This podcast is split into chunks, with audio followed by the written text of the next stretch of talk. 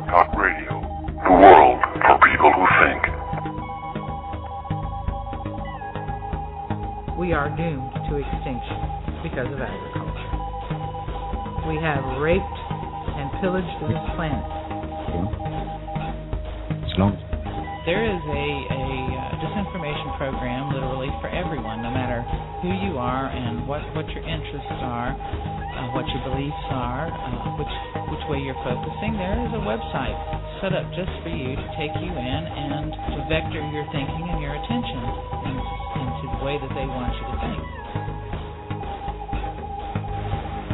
Categories for things happening in the sky and the cosmos. If you read the scientific reports that come through and put the pieces together, you can see something big is happening.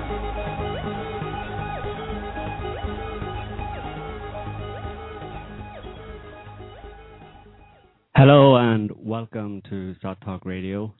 Uh, as usual, I'm Joe Quinn, and with me again is Niall Bradley. Hello to all. And this week also we have back again Laura Knight-Jadczyk. Welcome, Laura. Oh, hi. And also we have Juliana Barembwem. Welcome, Juliana. Hello. Everybody knows me and Niall more or less, or maybe not. Everybody knows Laura, but yes, Laura. No, go ahead. Juliana is a multilinguist, a researcher for SOTT.net and Cassiopaea.org, and a healthy eating enthusiast, uh, just like the rest of us. Um, so this week we are going to talk about, as our the title of our talk, of our show states, paleo food, healthy eating in a GMO world. And in the intro to this show, the recorded intro music, you heard Laura state at some point long ago that we are doomed to destruction because of agriculture. Extinction. Well, okay. Extinction by destruction? Either way. Okay. So that's the topic of our show this week. And we are going to get straight into it by talking about a recent study. Unless Laura has something to tell me. I do have something to say. Laura say. has something that she wants to say. Yeah, he could he could look at me and tell that I had something to say. I could see a look on her face. You know, I just want to tell on these guys. You know, I'm sitting here at a table with two guys from Ireland, and neither of them has ever kissed the Blarney Stone. I mean, we were having this little conversation before we went on the air just a little while ago, and you know, usually Niall has a, a serious plan for the show. He's got all his research and his notes, and he knows what we're going to talk about and when we're going to say it, and he, you know, waves a baton and directs us like an orchestra. He does not. I'm just teasing a little. And Joe, of course, you know, he handles the uh the button pushing and keeps everything going and uh uh saves us from our own uh, uh errors. Yep. And so so they're saying, you know, what are we going to talk about, you know? And well, you know, why don't you have a plan here, Niall? Because, you know, Niall doesn't have, you know, a complete plan like he usually has. And I said, uh, well, you know, I mean, you, you know, you can just talk, you know, ad lib, you know. So I asked Niall, I said, did you ever kiss the Blarney Stone? He says, no. And then Joe said, I didn't kiss it either. Tell us why you didn't want to kiss the Blarney Stone, Well, Joe. because you never know where it's been. I saw it, and that was enough, you know. Um, I but I thought you were, you were going to introduce us there as you're sitting here with two Irish guys who wouldn't know the back end of a cow from the front of it or something like that. Just as a topical comment. No, no, no, no, no, no. No, but now now that I've now that I've told on the two Irish guys who have never kissed the Blarney Stone, you know, I'm going to also make a little comment. I think about this this idea of being doomed to extinction because of agriculture. It uh, it really seems to be so. Uh, but the thing that occurred to me as I was listening to that recording of me from some uh, radio or TV interview I did, that's where they snatched it. Um, it made me think of the you know the age old uh, conflict between uh, agriculture and uh, the eating of meat as represented you know in the you know one of the older texts of our civilization the bible you know the conflict between cain and abel Mhm. uh, as everybody probably knows, and if they don't, I don't know what's going on with religious education nowadays. Um, Cain uh, killed his brother Abel because God favored Abel's sacrifice over Cain's. And what were the differences between the sacrifices? Cain sacrificed a living creature, you know, probably a sheep or a lamb or, you know, something like that. And Cain offered the first fruits of his garden, you know, po- probably grain. So Mhm. uh, apparently God didn't like that. He wanted meat, and he wasn't going to have anything to do with the the bread part. And so he was favorable towards Abel in some way. We have no idea how his favor was being demonstrated, but Cain got really upset and he killed his brother, the first murder in history, supposedly. I mean, you know, His favor. I'm, I'm being a little facetious here. his favor was being demonstrated by not killing him. I,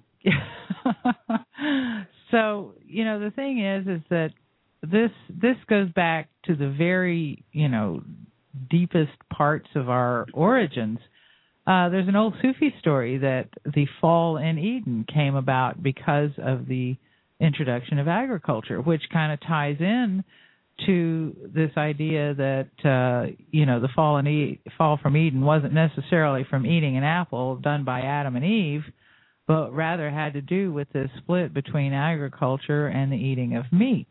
And it's it's really kind of symbolic of a lot a lot of other things that we have this conflict and that it is so deep because uh the fact is apparently not only does God not like agriculture the planet doesn't either because agriculture if you've read Lierre Keith's great book The Vegetarian Myth you'll know the destruction that agriculture has done to our planet. Not only has it raped and plundered the planet, scarred it, damaged it um, through various means, not only just you know taking the topsoil off and destroying forests and uh, dumping fertilizers on that run into the sea and then kill the animals in the sea, but it has also allowed two or three other things to happen that would not have happened to a meat eating uh, nomadic society. Uh, and the main one is the increase in a population because women who are on the Paleolithic diet do not uh, do not have as many fertile periods as women who eat carbohydrates.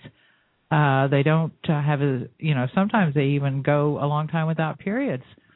Uh, they, you know, they're the, the population doesn't grow in the same way in nomadic societies as it does in a settled agricultural society. And of course, you know, in a settled agricultural society, you need a lot of people to work those fields.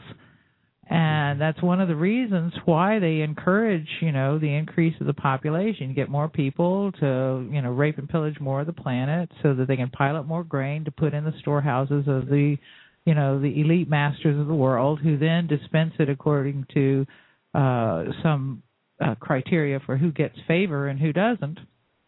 So it's all it you know it, it's something that's under the control of of a hierarchy.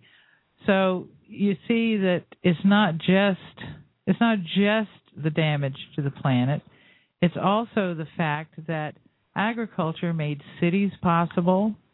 Agriculture made hierarchical governments possible those things led to you know more and more technology so that people could get more and more agriculture done and you know rape and pillage the planet even more so the very foundational element is agriculture uh, forcing the planet to yield more than what it would in a natural cyclical way and by this forcing you know we have borrowed on the future we've taken resources from the planet uh, that it can't replace except in millions and millions of years. When you get to the point you have to start using uh, petroleum based products to make fertilizer, to replenish the soil, to grow food, I mean, come on, you're dipping down there into the ground and you're taking resources that have taken a very long time. I'm not going to get into the the deal about abiotic oil or or whether uh, oil is uh, you know made by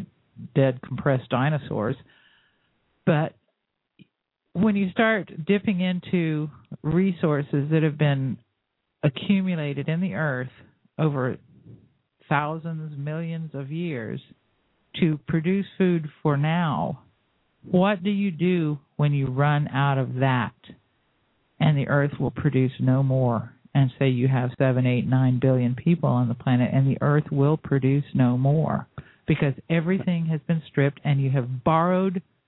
Sounds like plenty. It's it's it's debt. It's living in debt. I mean, sounds it's, like plenty of fertilizer for the earth well, yeah. Oh, yeah. Well, in terms of the dead bodies. Nine nine billion people dying all over the planet. It'll definitely, you know, make it replenish the soil. that's for sure. But really, if you think about it, that's just the very short version of how we got into this mess that we're in.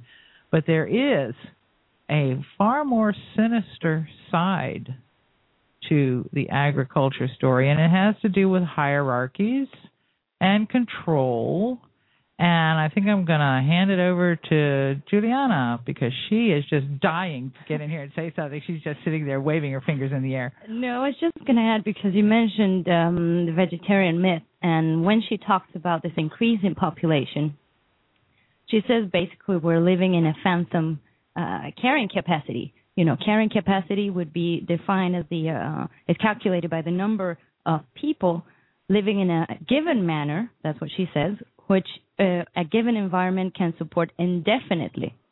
Now that's what the agro industry is trying to sell us: is that uh, GMOs and all modern agriculture is sustainable.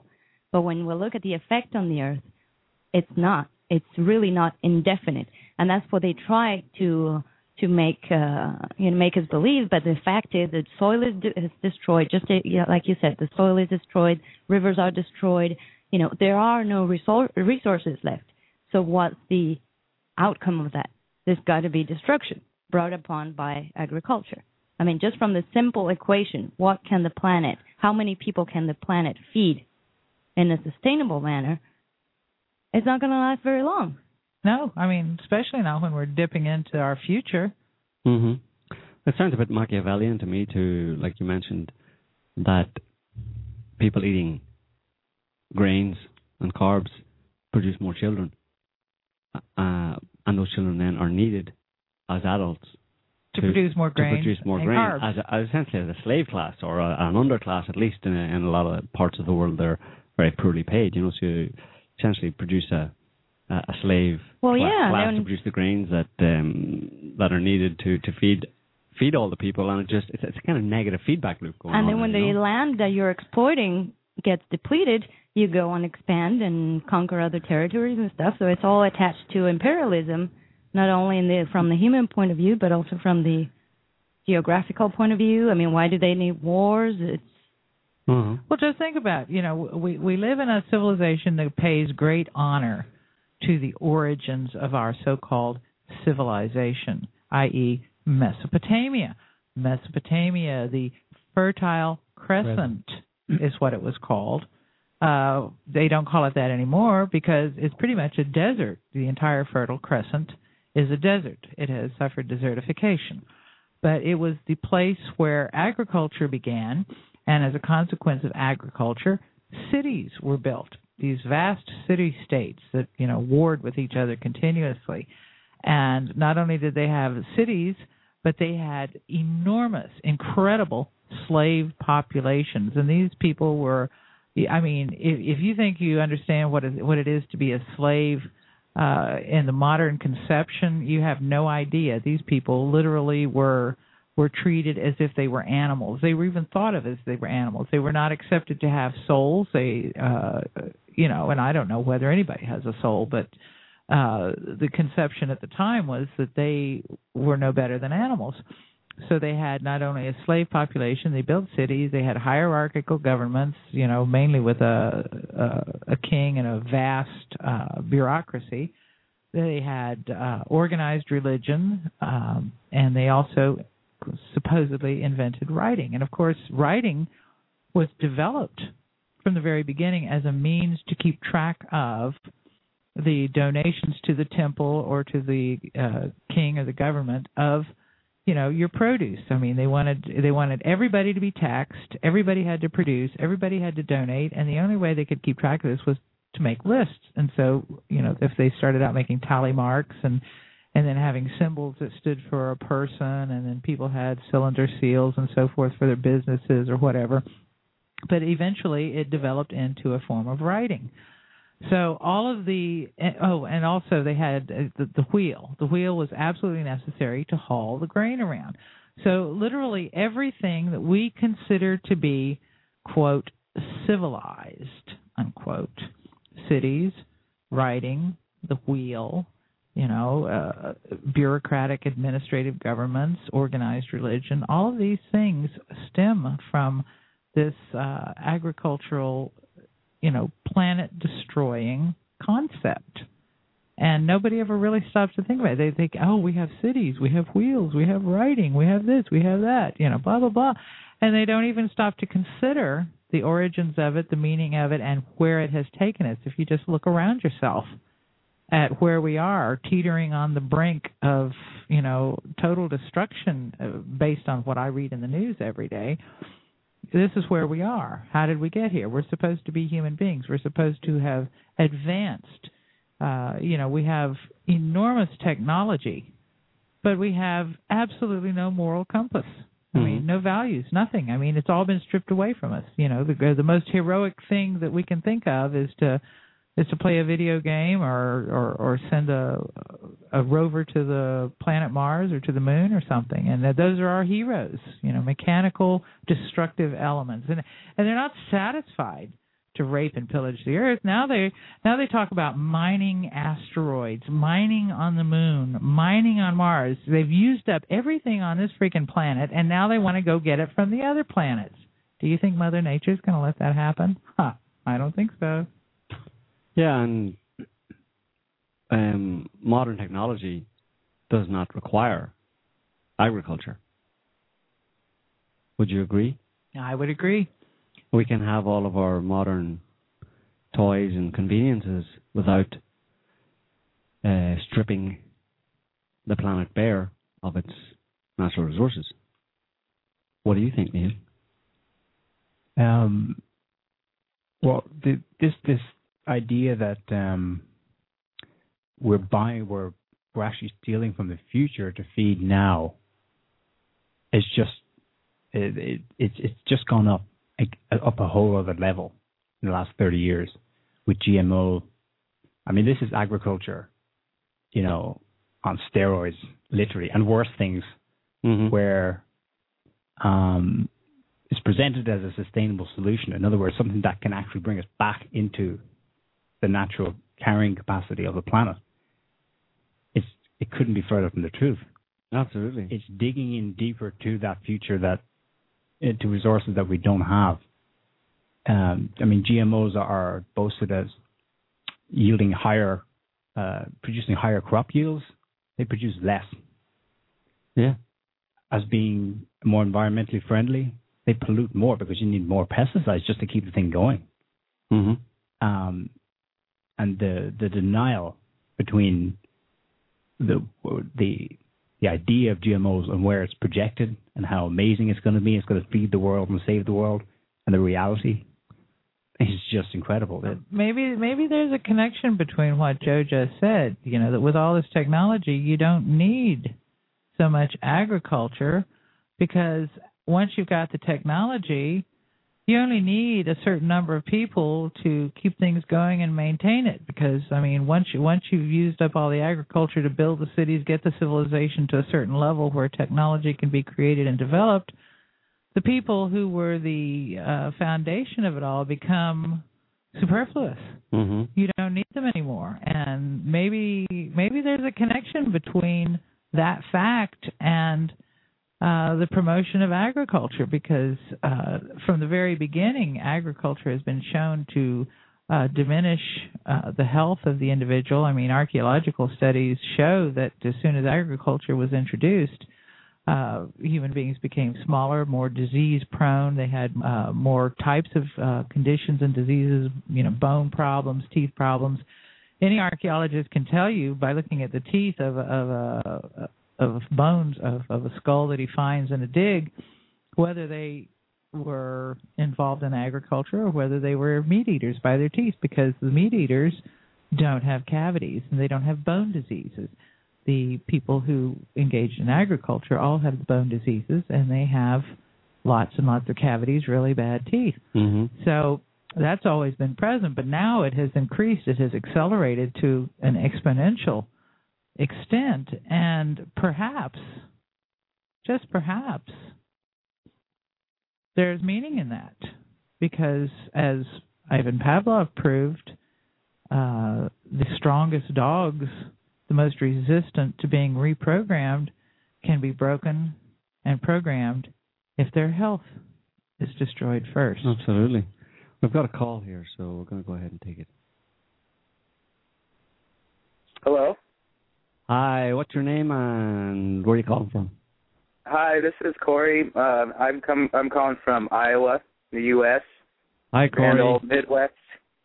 Okay. I was just well, I just wanted to bring up the fact that I read on the news the other day that about 80% of the students graduating from New York City weren't able to do basic reading and writing skills and they had to relearn it. I was wondering if you could kind of talk about that too. You mean talk about the dumbing down of humanity because Yeah. their brains are getting smaller and turning to mush because of their active diet? Is that what you want me to talk about there? I mean, do you want me to talk about the fact that that people, you know, I mean, think about it. Evolutionarily speaking, you know, these people are saying, "Oh, we should eat like our hominid ancestors or our hominid cousins, you know, monkeys, chimpanzees, gorillas, you know." And I say to them, "Look, they are still monkeys, chimpanzees, and gorillas. We Mhm. started meat and we became human. You know, get a clue there. So all these people going off on these vegetarian, vegan, you know, high grain diets, uh, fruitarians, uh, blah blah blah. You know, raw, steamed, baked, broiled, or fried. You know, whatever. They're eating like animals. yeah they're they're eating like animals not only that but they are their brains are shrinking. There are news stories about it. The, the brain sizes the average brain size of the human being in the population is shrinking.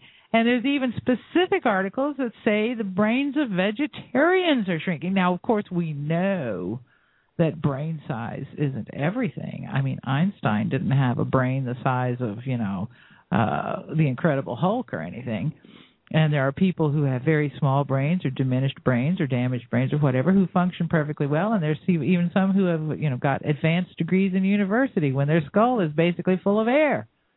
You're- nevertheless. Your brain uses fat for energy, Mhm. yes saturated fat, yes. Not vegetable fat. No, And- and- absolutely. so I totally not- I totally agree with that.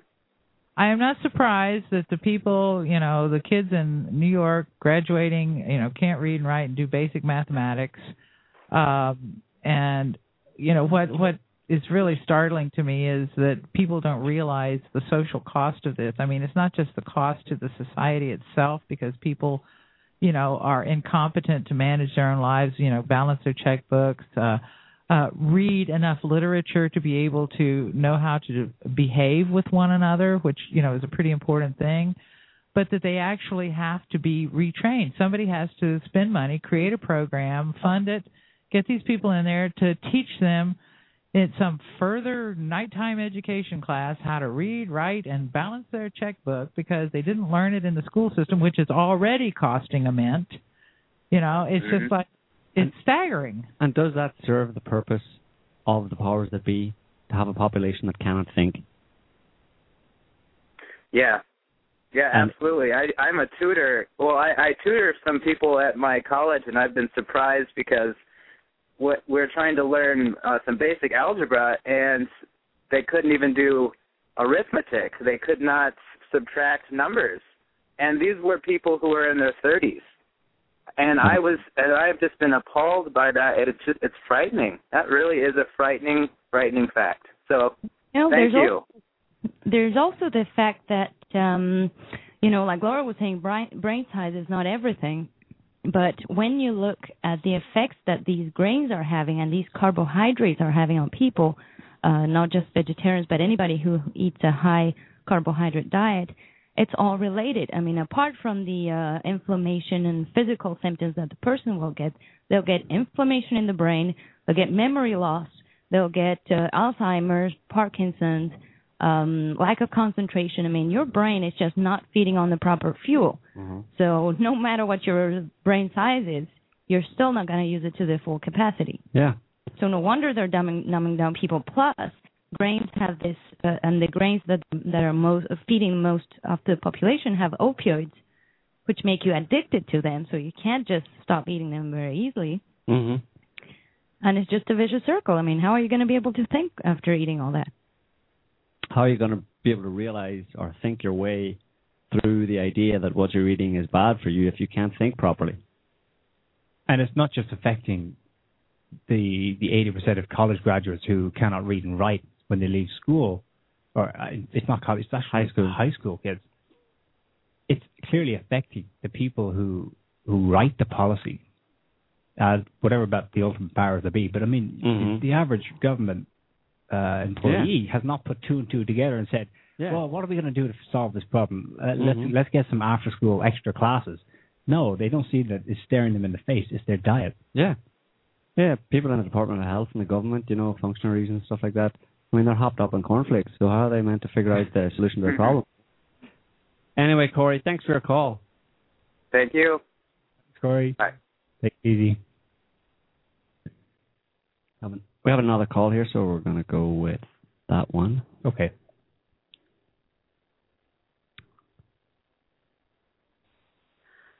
Hi. Hi there. Call. Hi. What's your name and where are you calling from? Hi, this is Genevieve calling from Indiana. Hi, Genevieve. Welcome. Hi. Welcome. How are you guys doing? Pretty good. Very good. Thank you. We're sitting in our garage studio wearing sweaters. Ooh, sounds chilly. bad. I didn't know it was a garage studio. Yeah. That's a neat picture in my Oh, my- mind. We might we might Um, start a I garage was band. actually calling. I'm sorry, go ahead. Go, no, carry on. I was just Go ahead, Genevieve. Um, it's interesting. You are what you eat. And I've grown up with that saying in my mind. I'm a young woman in my early to mid 30s, I will say, and I was a vegetarian for 31 years. And I was having trouble comprehending and really going deeper and further into all of the materials that I've been wanting to read and research. And finally I thought, okay, time to take a look at diet. For 10 months now, I've been following the paleo regime, and oh my goodness. So I don't know how much damage I did during that What time. a difference, huh? Oh my goodness. My uh I would say that my down days are less. Um I have more energy. Um my thinking's definitely clearer. And I'm excited to spread the word to anybody that'll listen to me yammer on and on about it. That's great, so Genevieve.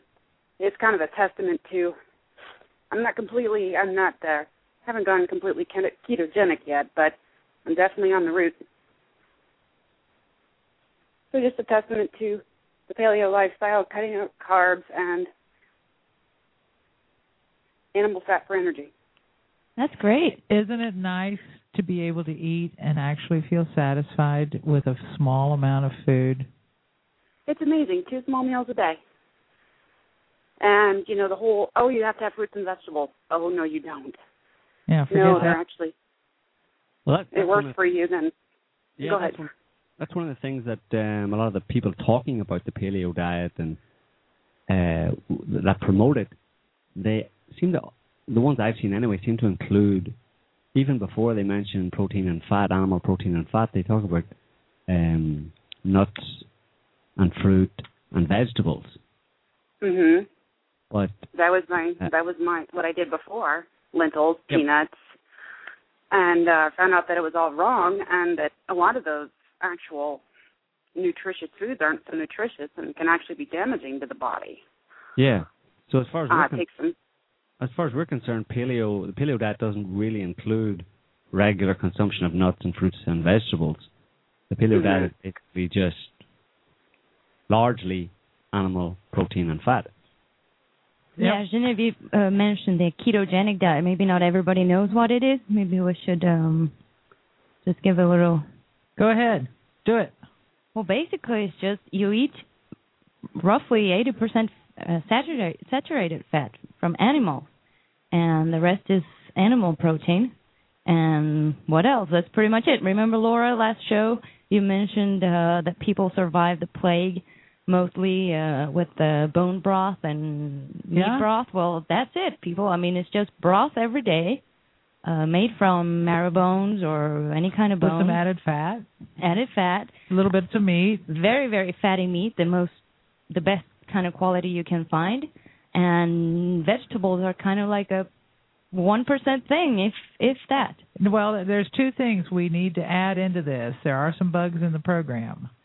and the you know the bugs that we have found are that uh, first of all uh, when you're eating meat you're eating uh, the flesh of creatures that uh, consume plants if the planet itself has already been stripped of most of its uh, nutrients in the soil then the nutrients that the animal is going to get are going to be somewhat stripped also one of the main minerals that uh, is lacking is magnesium, and it's extremely important to nearly every single function in your body.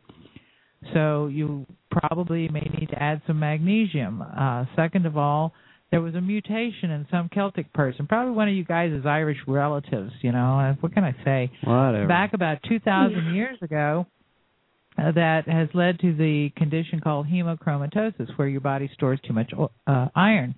This is a very adaptive uh, mutation during times of uh, starvation when you have very little meat because your body gets all the iron it can get and it hangs on to it. But if you're getting plenty of meat, lots of meat, as you as you would if you were on a Paleolithic diet, uh, then you pro- you, know, you might get a little too much iron, and then you'll have to go and be a blood donor at regular intervals just to keep your iron unloaded. Otherwise, your health will be fine. So I would just say that there are a couple of bugs in the program. People shouldn't go out without being tested and just you know immediately start chowing down on pork chops and bacon. Um, you should be tested and you should keep these things in mind and you should certainly read all the literature about it so that you know the warning signs of when you may possibly be suffering from some sort of deficiency which can occur but there is far less deficiency in lacking you know the element magnesium or getting too much iron and interestingly enough if you get plenty of magnesium it kind of you know prevents the absorption of the iron so and potassium. and potassium than the horrible, horrible disease processes that have taken over our planet. I mean, autoimmune diseases are just absolutely epidemic in our world due to the fact that people are eating so many carbohydrates. But I imagine that you uh you didn't go full uh, cold turkey or either from the beginning, right? Uh, Mhm. no, I did not. I I started gradually eliminating um, first carbs, then sugar, and I introduced um, fish, and then the white meats, and then finally up to the red meat. And it's you know, like I said, it's been a ten month long process, and I'm still not completely there yet. Well, But I would say difference kind of ideal because um for a lot of people, even if you're scared, you know, I mean, going from a normal standard diet to just what we're trying, what we're talking about here is really, really hard. So what we've learned and people in the Cassia PM forum have done and seems to have worked for them is to first cut out gluten, all grains basically, and then dairy. the gluten too.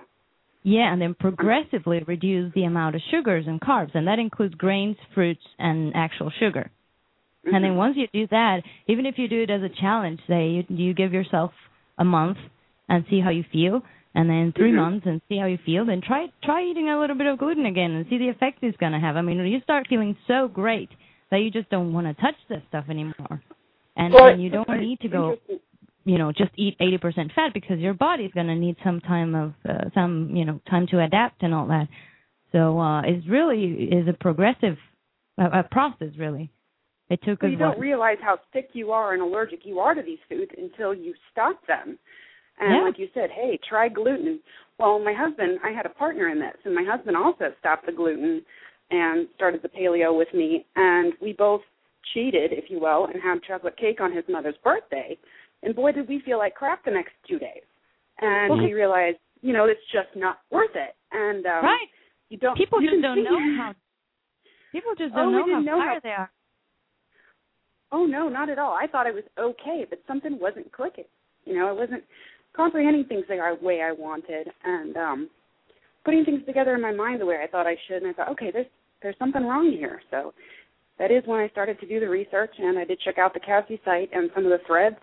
Um, I should be more actively involved, and maybe this will kickstart me into going back in and actually reading more. But um, yeah, it's got to be a slow process, and, and my worldview changed. I was a born and raised vegetarian, and although I'd always had all the the feelings that uh, to each his own, but well, there's got to be some middle ground, some truth there.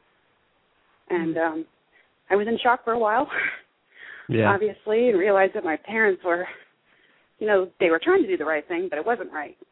And um, anyway, now I'm feeling much better. And, I am uh, so glad to hear it, Genevieve. All right.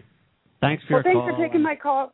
Thank you, sweetie. Bye. Thanks, guys. Bye bye. Thanks for the show. Bye bye. I, we this seems to be a hot topic because we have another caller on the line here. Hi. Hello, is this? Can you hear me? Yes. What's your name and where are you calling from? I'm uh, Anthony. I'm calling from uh, Orem, Utah. Okay. One of the very few people in this area that uh, has uh, followed along for a few years on uh, the FOCOM and and uh, that kind of site, and I want to just uh, tell you about some of the paleo diets that I've ran into and uh, some of the misinformation of uh, what the medical industry does and my experiences with it.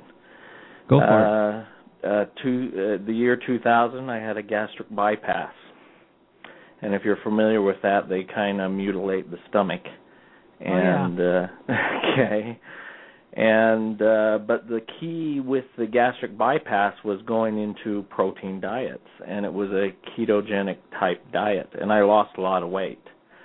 The only reason why they do the gastric bypass is uh, uh, the ability to have an aversion of food.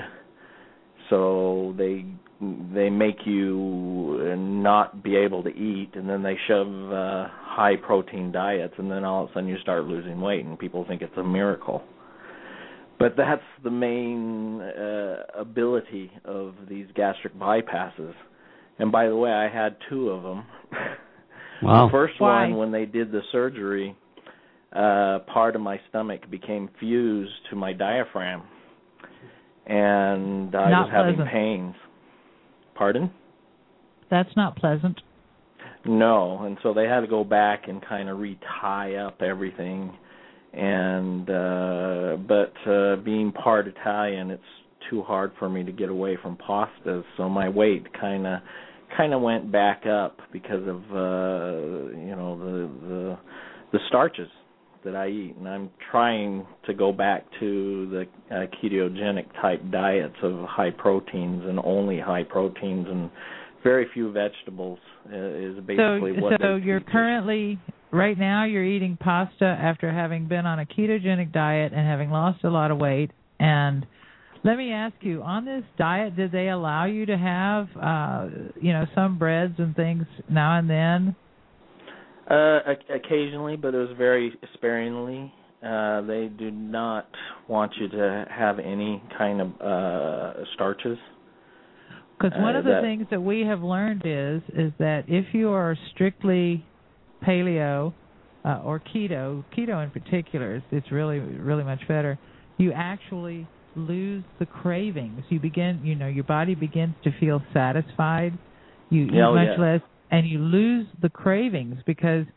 For me, it was just so amazing to lose all cravings for, uh, you know, for starches, for you know, and and that's not to say we don't sit around every once in a while and say, oh, remember that chocolate cake we ate, you know, ten years ago, blah blah blah, and the ice cream that went with it, you know, and we sit there, and, you know, and then we think immediately what we would feel like if we ate that, and then we realize, you know, it just ain't worth it. It wasn't so attractive after all because the memories of the feelings of the few times that we've fallen off the wagon have so overwhelmed our mind and made us so aware of how bad we would feel that it no longer seems so attractive. Oh yes, I, I agree. And as I'm getting older, I I can't eat that kind of level of uh, refined sugars and carbohydrates anymore. It just makes me sick. So I, naturally, my body is kind of adjust to throw away. And I notice when I eat a nice dish of pasta and spaghetti, which uh, uh, is my weakness, uh, my blood sugar uh, really does go high after something like that. Instead of that, why don't you just get a nice piece of ham, slice a piece of butter, roll it up in the ham, and eat that for a snack, and then you'd feel perfectly satisfied. You wouldn't want that pasta anymore. I I agree, and it's just a matter of teaching myself to do that and kind of doing more study and and doing. There, there was one thing you were talking about potassium and magnesium and our lack of that. There was a product on the market, and I remember purchasing it in the 80s. It was called KM. It was kind of like a liquid colloidal of potassium and magnesium, a very high concentration of those two things Uh-huh. and you would have about uh, an ounce or two a day and it did really make me feel good and feel uh, much better and th- this was back in the 80s of course uh-huh. i can't find that product anywhere any kind of supplements that i want to find for potassium or magnesium are very weak in the ability to uh, get any sufficient amount in in the body. Uh, most of the supplements for potassium is only like 10% of the daily allowance as you see. And i it's crazy. This km was like 4 or 500% of a daily dose. And i can't find that any anywhere km it was called km uh, it was a product that it was I bet you can find it on so- Amazon. I tried. They don't Ah. sell it anywhere. Oh, they no. don't sell it anywhere.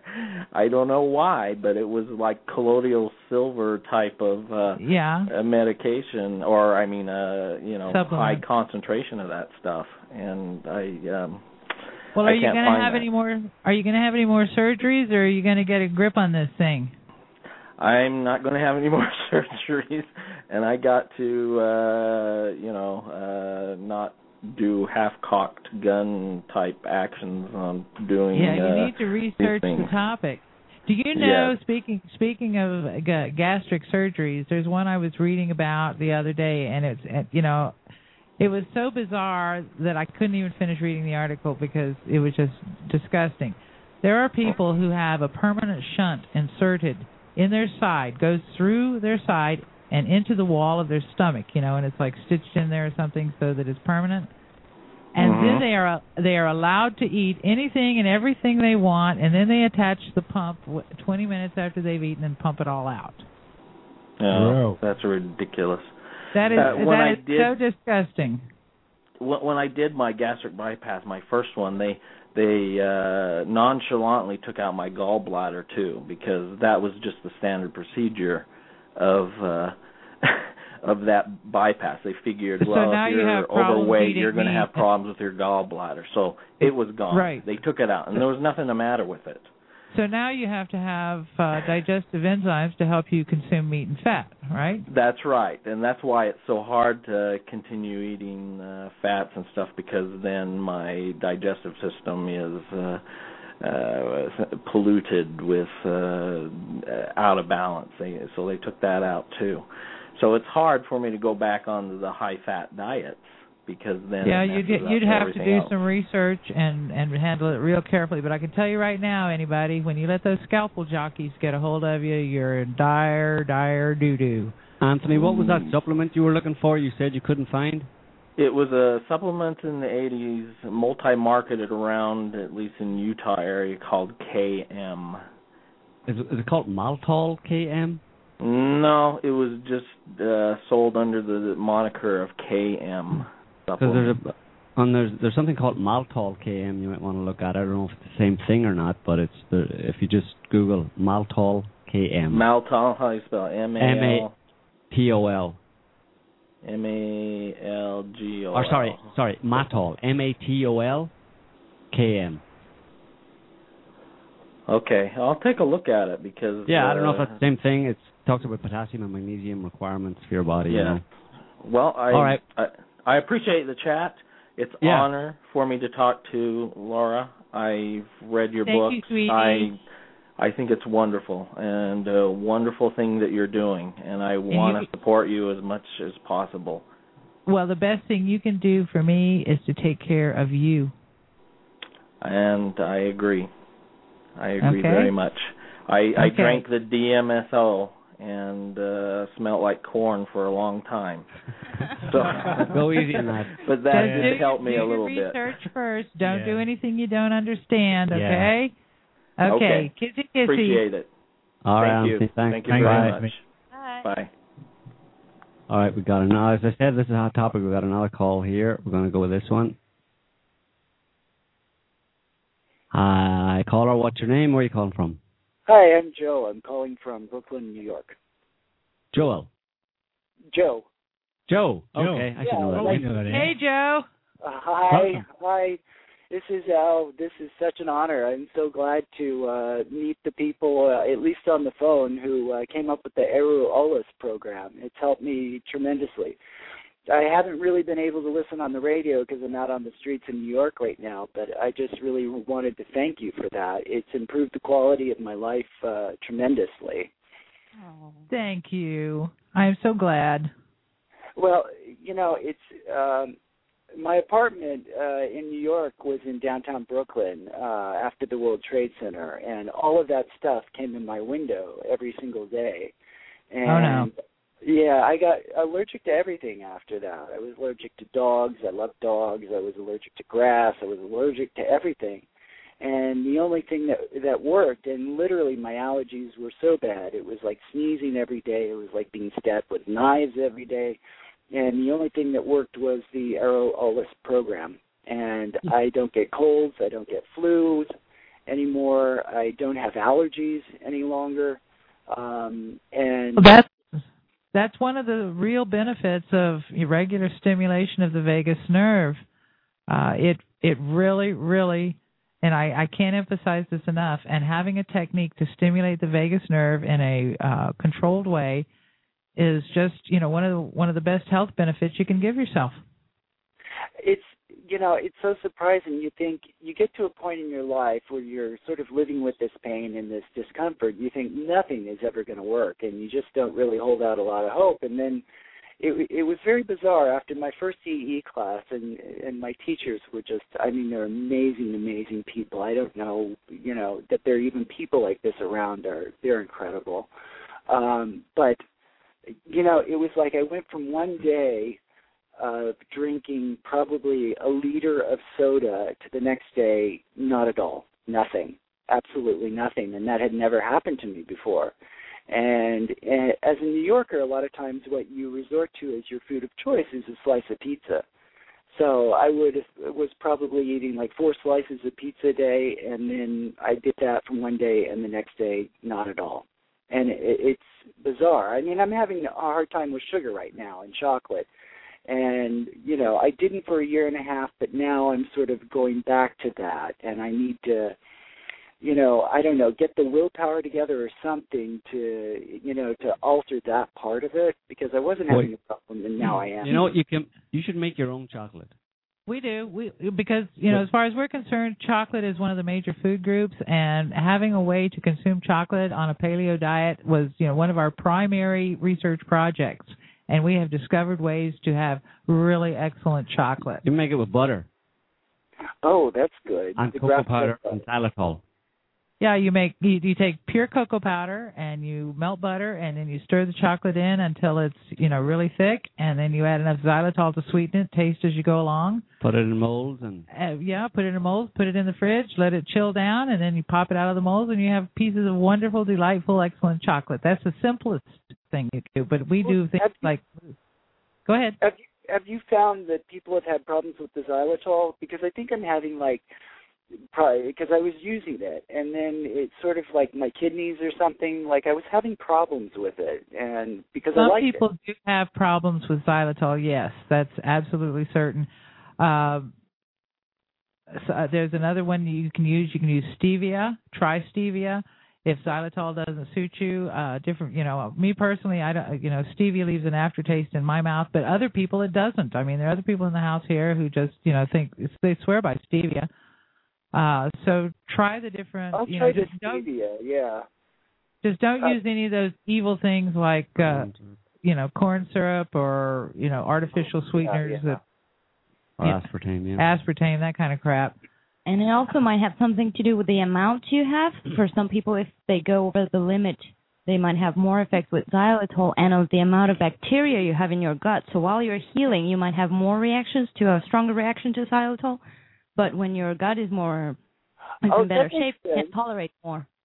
Because Yeah, xylitol is what I'm- antibacterial. That makes sense. That makes it. That makes a lot of sense because I found that that's the case. Like with the DMSO, like I had a really hard time at first, and now I don't have a hard time. Yeah. And th- thank God for that DMSO because you know my back would really be bad, and that's the only Yeah. thing that, that really uh, works for it. I mean, thank God. And for arthritis, things like that. I mean, you guys have. Uh, I can't even believe it. Well, You know, I can tell you right now, you know, I I was in pain with rheumatoid arthritis after an illness that I I experienced when I was uh 9 years old. So from the time I was 9 until 2008 when I finally went completely, you know, on the whole detox, uh, worked worked my way into the paleo diet and then into the ketogenic diet. I have been pain free for, you know, all of those years now. What? 4 years?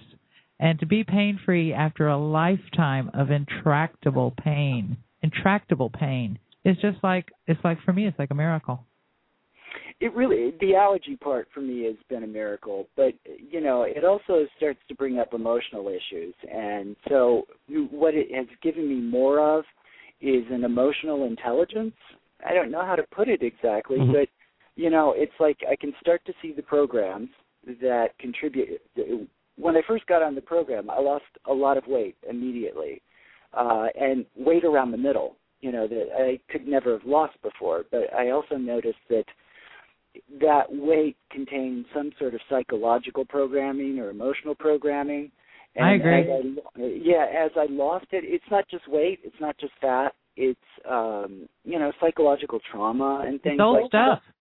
Yeah, so that's what I have more of the difficulty, like, and that's what EE helps me with is gaining some sort of emotional psychological intelligence that I didn't have before because I'd always go to like repressing it or eating something or something, you know, doing something, something in order to uh cover it up because it's like discomfort, you know, it's like and the way I cope with it is you know, either trying to stuff it back down or ignore it or instead of like, actually coming to terms with it. do you uh do you read or participate on our forum I do a little bit. I, you know, I haven't been doing that as much. I read the forum daily, and as long as you um, read you know you'll you'll you'll keep up with all of the material we've come up with because it sounds to me like you're pretty much on the right way. And if you keep doing the EE program and for me the most important part of it is doing you know doing the nighttime meditation before you go to sleep. To me that's a, you know the greatest thing. And uh if you do that it sounds to me like you're on a good path and good track to really recover your health after that 9/11 disaster. Well, it's also like you know, if I have to do pots five times a day, I'll do it five times a day, and that's and that's more of a psychological issue because I, I found also with the eating of certain things like you lower I don't know you know you lower your frequency or something, and then you start having really bad dreams or you start having uh, you know it's like that negative air you can get around you, and especially being here in New York, it's very easy to do you know, Mhm. even walking down the street, but and it can compound itself. And so if I at least listen to pots a few times a day, either to start off my day or to end my day, it's like uh, because I've been reading the forum, people have like uh, really bad dreams and negative things, and they and and I can sense in their writing like they don't think that this is really kind of going to help, but it does. I can tell you, like it really releases all of that it does, and and there's a protection or something to go along with it. You know, I I don't want to make it new agey or anything, but there's a certain protection that goes along with that. It, it Well, helps so- raise so- some sort so of what brain. really yeah what you're really saying is people need to give EE a go and I just wanted to since you've been talking about it Joe I just wanted to give people the the website address uh, the program is called Éiriú Eolas and it's um, at ee-breathe.org Joe, thanks Yeah, very much for I don't want call. to take up any more of your time. Thanks so much for all the shows and Thank great you for job. calling. And, and Jason's been excellent too. Okay. Thank All you right. Kizzy. Bye Thank bye. you, Joe. Bye. All right, we have a call, another caller here. Um, sorry for keeping you on on hold there for so long, caller. What's your name and where you from? Betsy, and I'm in North Carolina. Betsy, you're Welcome, Betsy. Hello. Hi, honey child. How y'all doing? Very good. Very good. How are you? I'm doing well, enjoying the radio show again. Okay. Um, the one thing I wanted to bring up is what I think a lot of people think about vegetarianism. They do it because of the horrible way animals are treated in the meat industry. I have a We lot agree. of friends battling with this, and and it's true. I mean, commercial meat, these animals are kept in horrific conditions. They're tortured, and a lot of people are avoiding meat just for that reason. So we can't just go and say, okay, we need to start eating meat. It's, it takes a little more preparation than that. We need to revitalize our our farm industry, our, our local pigs and cows and, and goats and and chickens in the backyard type of industry. Um, Absolutely. I understand. I have friends that are, are, are, are, you know, would love a hamburger. Their only reason, and and they even understand that they may even be hurting their health by not eating meat. Although that's a hard sell sometimes, but they're starting to come around and realize, yes, I do need fat. As you know, we get older and their health deteriorates. We've got a bigger problem here. We've got these animals that are being, I mean, kept in pens that are just I, I can't even describe. I've seen some of these uh, videos from from these factory um uh, pig pig farmers and cattle feeders and whatnot is, is there a lot more to it than just saying eat meat Yeah, people need to start supporting uh family farmers and small farmers. They can get together and, you know, find a farm near their city if they live in the city and uh, you know, contribute to the support of of the production of enough meat for themselves as a group, you know. This this is one of the things where people need to network together. Uh you know, of course I, I know I'm preaching to the choir here, but so many people uh you know as they wake up and become aware of what they're doing to their health or what the you know so-called uh food pyramid is actually doing to them uh they need to start trying to figure out ways. And sometimes you know you can't do it alone because a single person isn't able to afford what uh, a group can afford. And sometimes you know if you have a group somebody may have a little more money than the other person and they just kind of pull it all together to you know purchase their uh, you know freezer full of meat for a period of time. So those are those are some things that people can do if they can't raise their own. Of course if you can raise your own if you have enough space uh probably the most economical critter to raise is is a pig uh, pig and maybe some chickens. Of course you know some of us around here don't eat much chicken but it's it's not too bad. Uh so you can uh pigs will eat you know a lot of things and they don't require as much care or as much pasturage as say a cow. So there's a lot of things that can be done and those things really need to be considered. We we buy um we buy meat from a farmer who raises pigs out in, a, in you know in the forest and they're acorn raised. They run around loose all the time eating acorns and then right towards the end you know he brings them in and then they become our pork chops. So you know we're pretty sure they're not gmo and, and they haven't been fed any gmo grains or anything and they uh and they've had a, a nice fun life running around in the forest chasing each other eating all those acorns and you're lucky because i mean or even around here up here in the mountains where it's very rural it's very hard to find farmers still producing enough to like sell to the individual. You That's either have a farmer who has a contract with one of these large you know conglomerates or uh, we've driven they've just been driven completely out of business. I think it's all part of the the overall scheme that the american farmer has just been sent into bankruptcy. You know Absolutely. they can't with, with the level of regulation on if you want to sell meat here you know raising it for yourself you can do. But if you want to sell meat here to the general public there's this long list i mean a book of regulations that you have to follow. And that's by design i would suggest. And the I regulations, agree, you know. The regulations that the big food industry players don't follow.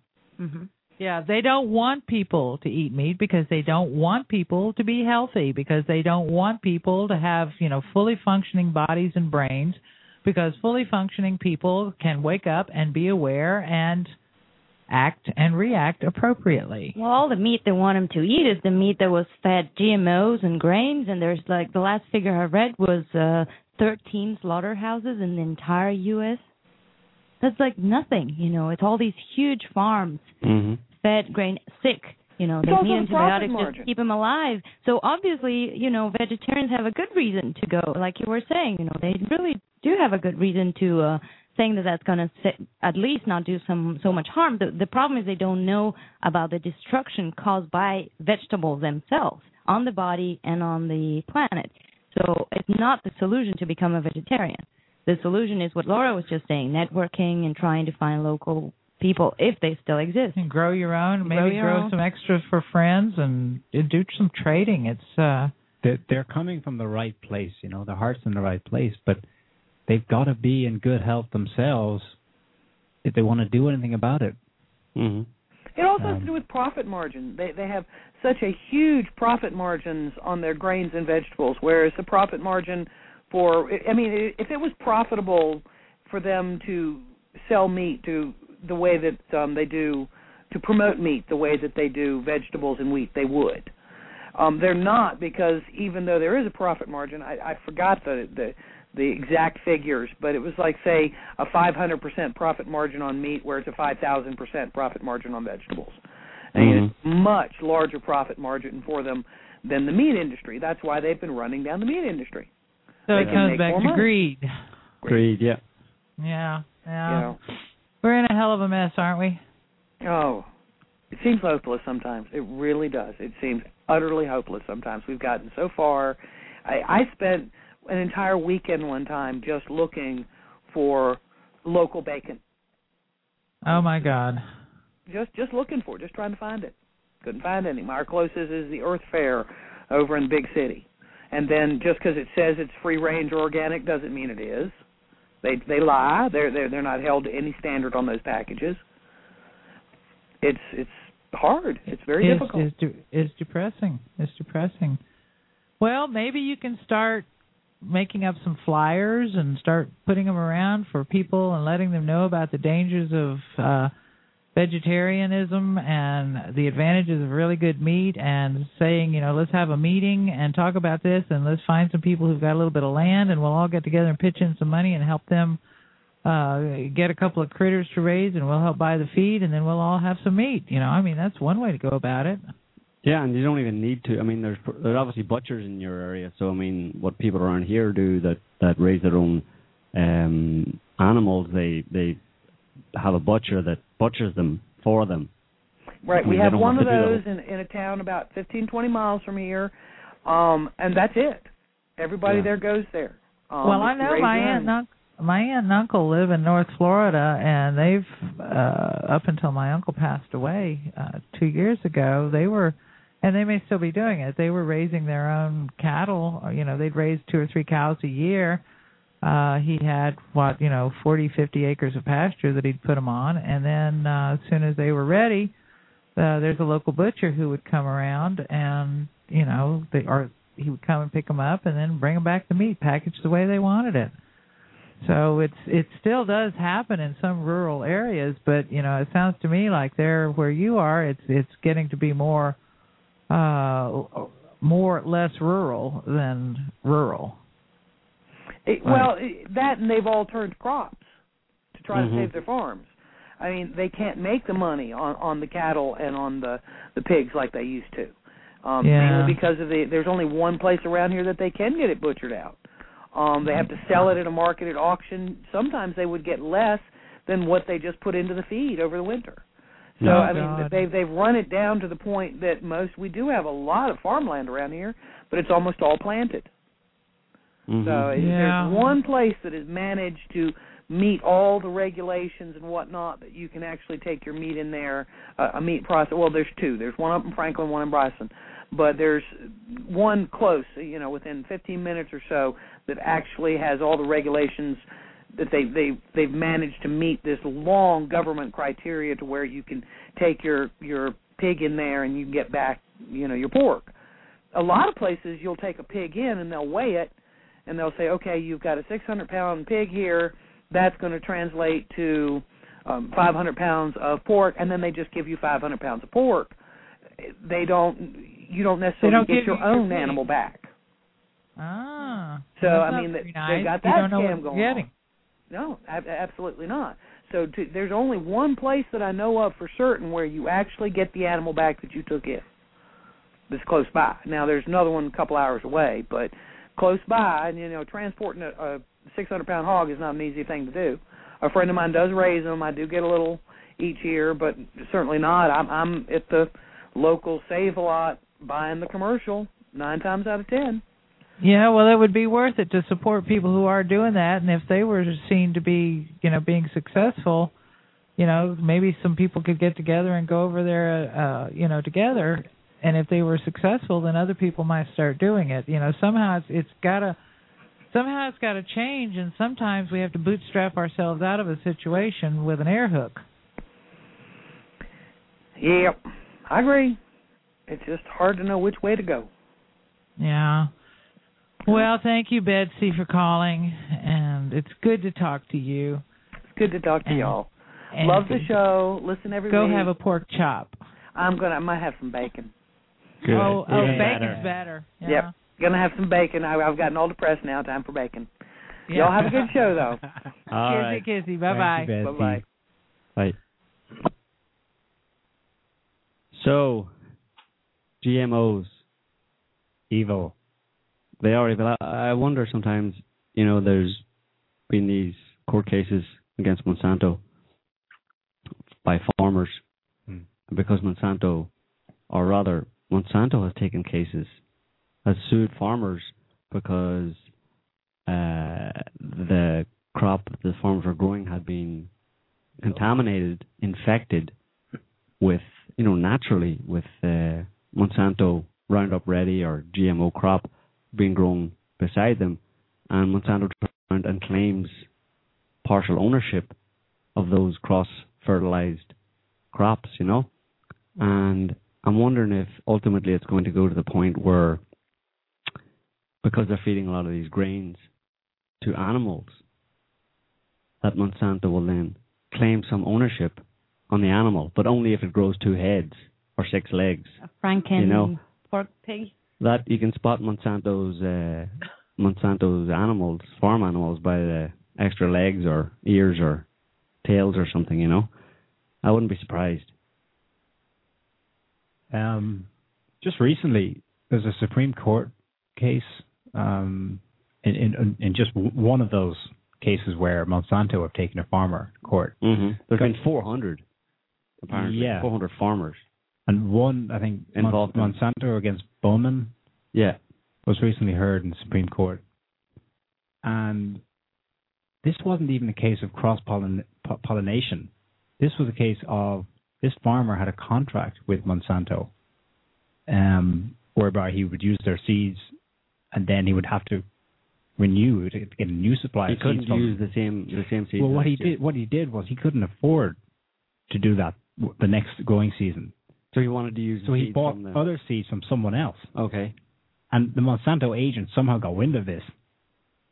And this was not in his contact in his contract. It was stipulated that he could not do that. He had to keep going back to Monsanto to buy seeds for each season. Yeah, and I think the rationale behind that was because he couldn't plant non-GMO, non-Monsanto uh, grain or crop in the same field as Monsanto GMO because ultimately the Monsanto GMO crop would fertilize the other one and they would then have ownership of it. He couldn't split his, his field down the middle, you know, and say Monsanto on the right, non-Monsanto on the left because Monsanto said, well, that would all ultimately be ours. So you're not allowed to do that. Yeah, if some pollen from our grain gets on your grain, we own it. Yeah, absolutely.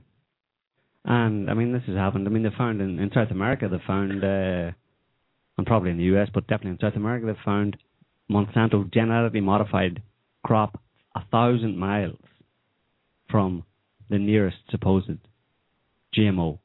crop. So I mean, it's it's not something that they control, and and obviously they're happy enough with that because if it spreads around the world on the wind, then they own it all.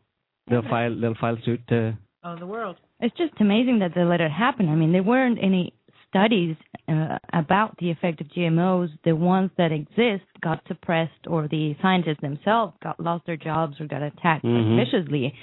And they allow these seeds to be everywhere, to spread everywhere. There's hardly any actual natural seed. I mean, the farmers in um, in all Latin America are, are really uh, angry about it for, because, for example, in Mexico, there's hardly any uh, original corn left. Mm-hmm. I mean, it's just everything got polluted. They have they managed to have patented nature itself, life itself, Mm-hmm. and they're then they're in cahoots with all the pharmaceuticals who produce these drugs that heal the exact same diseases that these grains cause. I mean, just um what is it? Um Novartis, okay, which then got merged into Synge- um, Syngenta. Syngenta. It's one of the big three. The main drugs are a drug. I won't read you the names, but the the diseases is osteoporosis, hypertension, dermatitis, Alzheimer, uh, asthma, uh, cancer, diabetes, psychosis. Well, hang on. They're I all mean, they're all all the them- diseases that are linked to to carb. Precisely. I mean, they control everything. So I mean, They give you the they give you the food Dairy that causes the diseases, and then sell you the drug. Geez, this sounds like V for Vendetta. My God. and the worst thing is that It's people. global. I mean, you guys have talked about this whole chemtrail thing. Okay, people obsessing about this whole conspiracy chemtrails, and most of them are contrails, and you know, and they try to look at for conspiracies where there are None. none or very little. While they eat their pizza and drink their beer. Not only that, but they're willingly going to the supermarket to buy their own poison, and then they go to the pharmacy to buy buy their own drugs. So they're actually paying But to be numbed, dumbed down and yeah, and they and don't know it. made sick, and they don't know it. I mean, But you- there's obviously a number being done on people here on farmers because crops produce seeds with which you can grow more crops. So how are farmers willingly paying Monsanto for for seed that um, that they have to continue paying Monsanto for Because, every single because year? the seed is usually Terminator seed. It's tweaked It's so the- that it the cannot be regrown. Yeah, but how do, how do they promote this? I mean, do they say Well, this this seed is going to grow so much better? It's going to Well, they say sell that, more? but they've done studies to But show it- that but not GMOs are, are do not pro- provide a better yield from normal normal grain, and they do not provide any better health benefits in, in terms of the of the of the vegetable or the grain that is produced. They're no better. so There's it's no basically a, uh, to use a little a little uh, metaphor here, a pig in a poke. exactly. Yeah. well, the number they pulled in many countries was to give them for free the first time. Yeah. Look at Haiti, for example. Well, drug and- drug pushers do that as well. Yeah. First one's free. Yeah. Yes, And then- exactly like a drug pusher. Exactly. And then they said, uh, or the number they paid in many South American countries was like, well, we helped you develop agriculture and the and your you know your gross profit profit um, grew in Mhm. such and such year. Now you owe us. Therefore, we need to get some money back from this deal. Mhm. Therefore, you need to buy the seeds. But first, they hooked them up exactly like a drug dealer, Mhm. saying, "Here's all the free seeds." I mean, even the FAO is saying, "Well, they they issued a, a report in FDA. 2000 no, the FAO, the UN, Okay.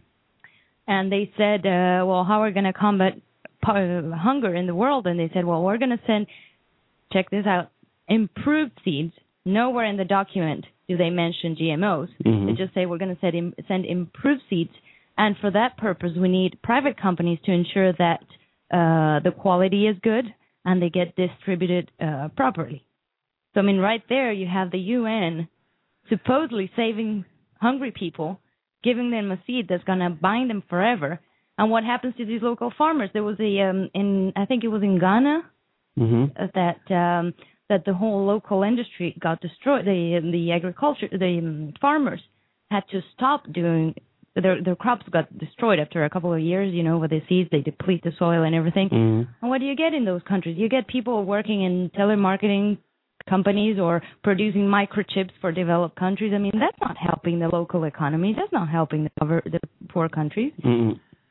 And speaking of poor countries not being helped, you know, one of the things that goes along with this particular, and it's really kind of a bizarre uh, uh, turnaround, a dichotomy even, that they promote food that causes diabetes, and at the same time, the mass media is promoting people who are stick thin as being the ideal of beauty. This is Mhm. probably the only period of history, and I do a, read a lot of history. It's probably the only period of history I know where people are considered to be attractive when they look like they've just stepped out of a concentration camp.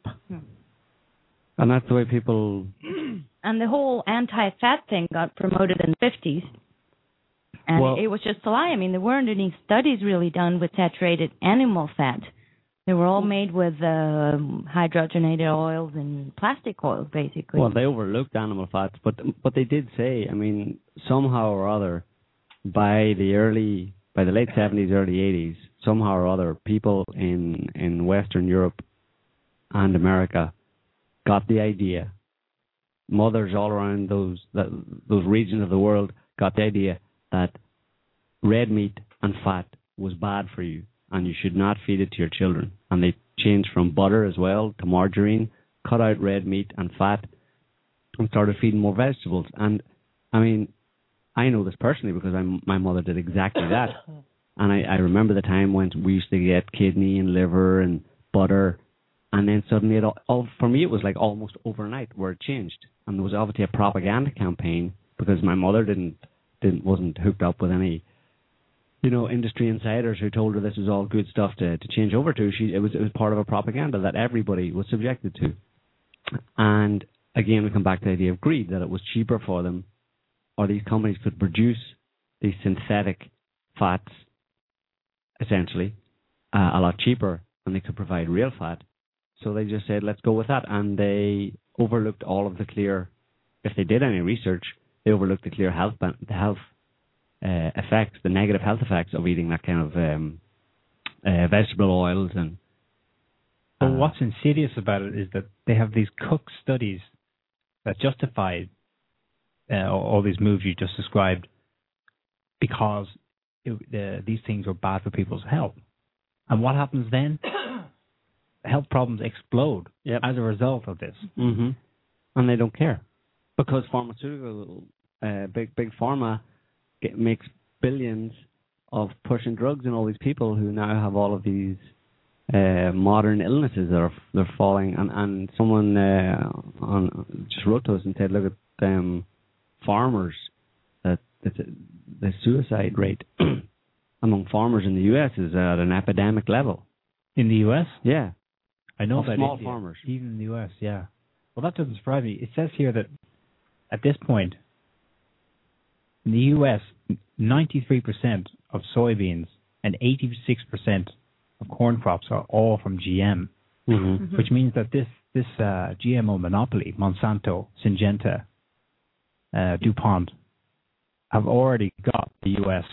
Mm-hmm. food supply. and 90% of uh, processed foods contain one of those grains. So Yeah, it's- it- we're not just talking about you eating soybeans and it's or not labeled. So oh you yeah, could these buy are a these are bottle of- foundation foods for everything else. everything. you can buy whatever peanut butter or whatever. It's not going to be labeled. So 90% of what you eat, if you have a normal American standard diet, is GMO. Yeah, and even on, even on the labeling in the last elections in the U.S. Yeah. uh, in California, it was up for uh, debate or up for they, were, they tried to pass a bill that GMO uh, big pharma or GMO producing companies would have to label their products. Proposition 37. Yes, and it was rejected Mhm. supposedly by the Californian people, but it was rejected because there was a massive lobbying campaign by these GMO producers and also by members of representatives in, in Congress. And the, the the claim was that to label products as GMO that were GMO would negatively affect local businesses like local farmers and all that kind of stuff because people would stop buying them. Well, yeah, because they're bad for you. They should stop buying them. But they're saying, no, listen, you know, your health comes second to profit, to the local economy and profit. And what's what's really really horrifying, as we've mentioned already, is what these foods do to your body, and it's not just uh, it's not just the fact that they're GMO. excuse me. It's the fact that they are carbohydrates, that they are grains, Mhm. that they are vegetables. It's a double whammy.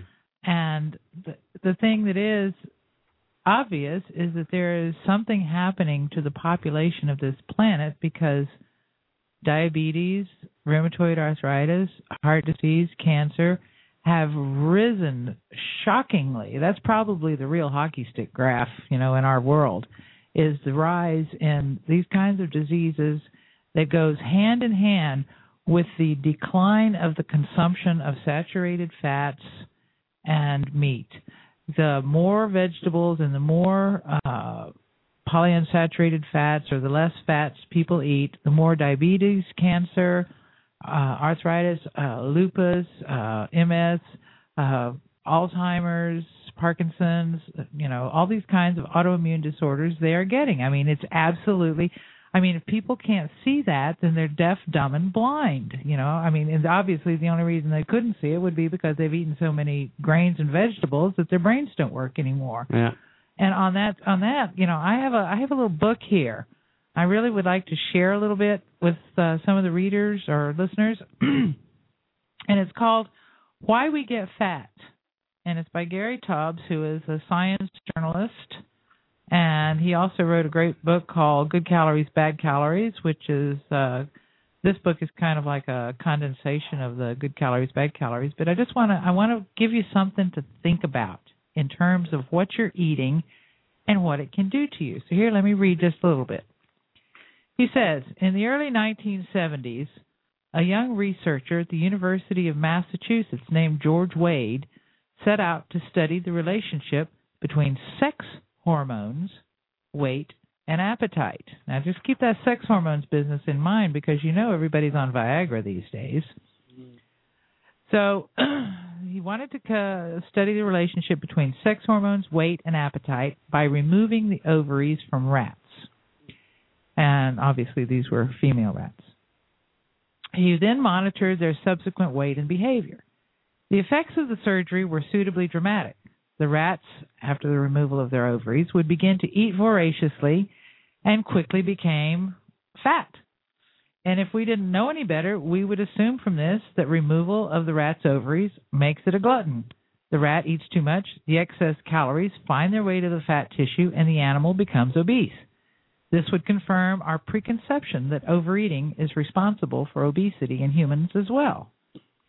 But Wade did a revealing second experiment removing the ovaries from rats, putting them on a strict post surgical diet. So even if these second group of rats were ravenously hungry after the surgery, even if they desperately wanted to be gluttons, they couldn't. Because in the lingo of the experimental science, the second experiment controlled for overeating. The rats, post surgery, were only allowed the same amount of food they would have eaten had they never had the surgery. And what happened is not what you'd probably think. These rats that had their food restricted after surgery got just as fat, just as fast. But these rats were now completely sedentary. They moved only when movement was required to get food. The way Wade explained it was the animal doesn't get fat because it overeats, it overeats because it's being driven by some mechanisms within to get fat. The cause and effect are reversed. Both gluttony and sloth are effects of the drive to get fatter. They are caused fundamentally by a defect in the regulation of the animal's tissue. Now, think about that. So, then, skipping over some other uh, material here, he says Had we been discussing disorders of growth, why some people grow to be more than seven feet tall and others never make it to four feet, the only subject of the discussion would be the hormones and the enzymes that regulate growth. And yet, when we're discussing a disorder in which the defining system is the abnormal growth of fat tissue, the hormones and enzymes that regulate the growth are considered to be irrelevant. Okay, now, here's a little story. That obesity runs in families, that is, we're more likely to be fat if our parents were fat, and that the local distribution of fat itself can be a genetic attribute, attribute tells us that body fat is regulated. Because how else would genes passed from generation to generation influence our fat and where we put it, if not through hormones and enzymes and other factors that regulate it? That the amount of fat and even the type of fat animals carry is carefully regulated also argues for this conclusion. We are, after all, just another species of animals. Animals in the wild, some of them may be naturally fat. Hippopotamus, for instance, and whales. They put on fat seasonally as insulation in preparation for the cold of winter, or as fuel for annual migrations or hibernations. Females will fatten in preparation for giving birth. Males will fatten to give them a weight advantage in fights for females. But they never get obese, meaning they won't suffer adverse health consequences from their fat the way humans do. No matter how abundant their food supply, wild animals will maintain a stable weight, not too fat, not too thin, which tells us that their bodies are assuring that the amount of fat in their fat tissue always works to their advantage and never becomes a hindrance to survival. When animals do put on a significant fat amount, that fat is always there for a good reason. The animals are as healthy with it as without it. Excellent examples of how carefully animals, and so presumably humans, regulate their fat accumulation are hibernating rodents, ground squirrels, which double their weight and body fat in just a few weeks of late summer. Dissecting these squirrels at their peak weight, as one researcher described it, is like opening a can of Crisco, enormous gobs of fat all over the place. But these squirrels will accumulate this fat regardless of how much they eat, just like Wade's ovary less rats. They can be housed in a laboratory, kept on a strict diet from springtime when they awake from hibernation through late summer, and they'll get just as fat as squirrels allowed to eat to their heart's content.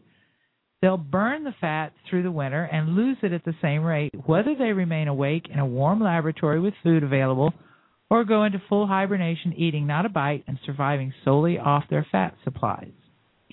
If an animal that requires enormous gobs of fat for its winter fuel were to require excessive amounts of food to accumulate that fat, then one bad summer would have long ago wiped out the entire species.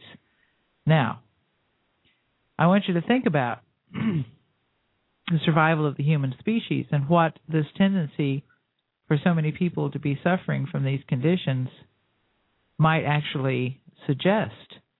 Uh, is there something in our environment?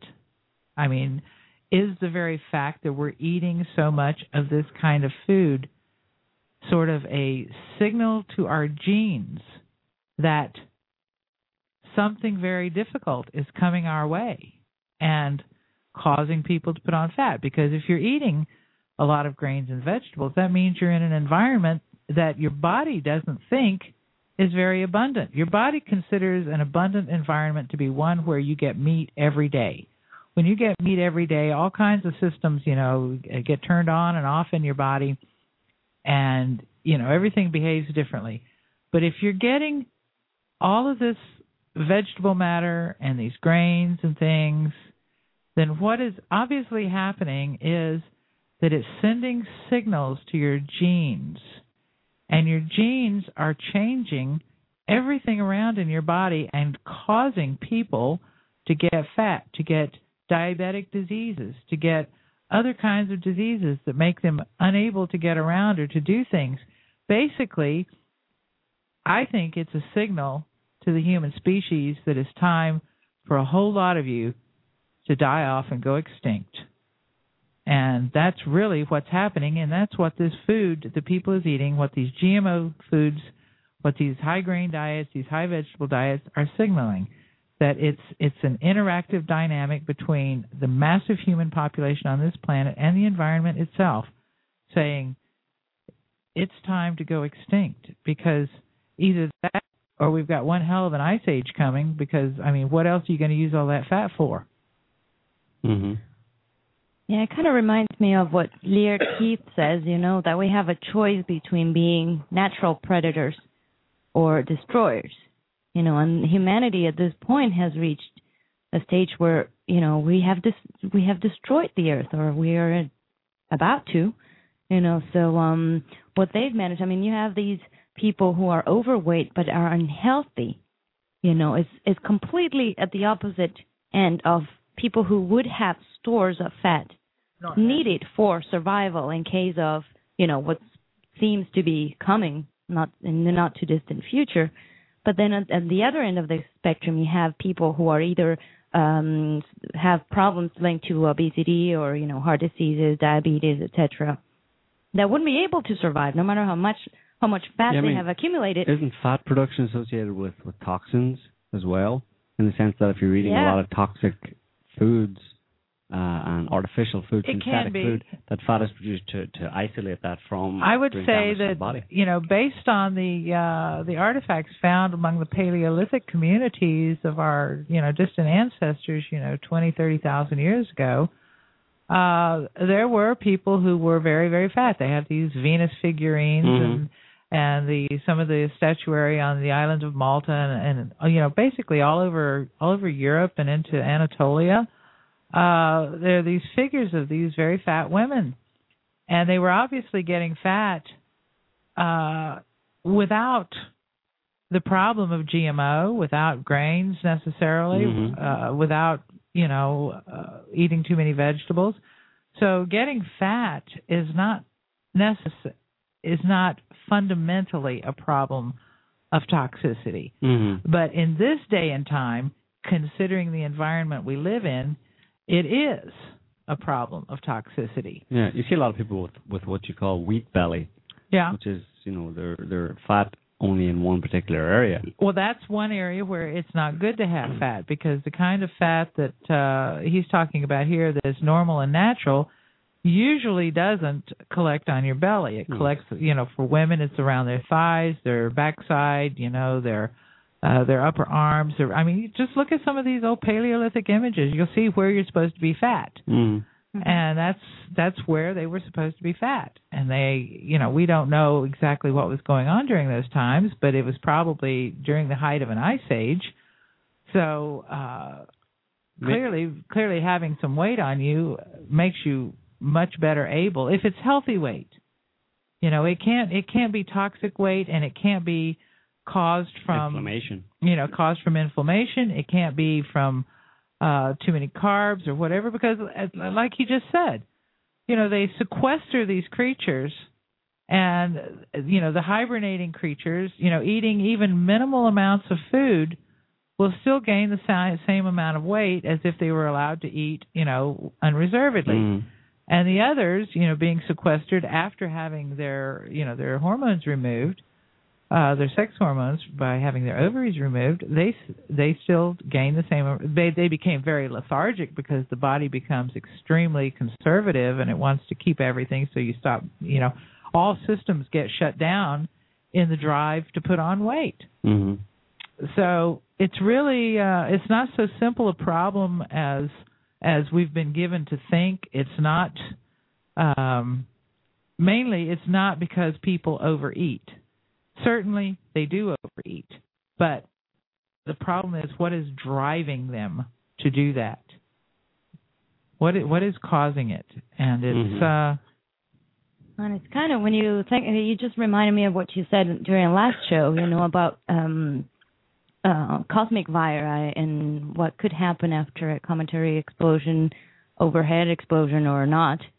And, you know, give or take 2 years say if it's overhead for a plague type virus to arrive, you know. And if you look at the population, I mean, you I think we can assume that 80% of the population at least is is either overweight and unhealthy or underweight and and unhealthy. So right there, you have the people who wouldn't, wouldn't have a, s- uh, an, an immune system that is strong enough to fight whatever's coming. I mean, it's like unnatural selection, but that turns into natural selection. Yeah, and another thing is is that uh when you have people who don't have at least a little weight on them, uh they they don't survive illnesses as well. I mean, there's old folk wisdom that I grew up with that uh you should, you know, feed your babies and your kids and have them to be a little bit chubby because God forbid one of your children should get sick and be unable to eat for a couple of weeks, a couple of, you know, a week or 10 days without being able to eat for a small child is an enormous weight loss, and they may not have the the the stores in their body to survive such a thing. And that was understood in those days. Of course, now, oh, well, we have modern medicine. We can give you a drug and we can take care of that for you. You know, just don't worry about it. Uh, uh, make your kids skinny because all the kids are just way too fat, you know, blah, blah, blah. And the children suing their parents for giving them, you know, too much good food. You know, mom, you made me fat and uh, I'm going to sue you. Uh, because they all want to look like concentration camp victims. You know, it's, it's, uh, and if you look, if you look at photographs since the invention of photography, like historical photographs, social photographs. Heck, you know, just go and watch uh watch the early years of um uh Perry Mason TV show and look at the women and how they were, you know, how full and and kind of lush they were. Look at Marilyn Monroe for crying all night. I mean, she was a really plump gal and then look at women nowadays. Look at the look at the models on the runway at the fashion shows. You know, they they look like coat hangers. So it's uh there's a lot of things concerned with this issue of food, GMO, what people are eating, genetics, uh diseases, drugs, uh destruction of the planet, you know, extinction of humanity. It's a very uh it's a very interrelated, dot connected subject. Mhm.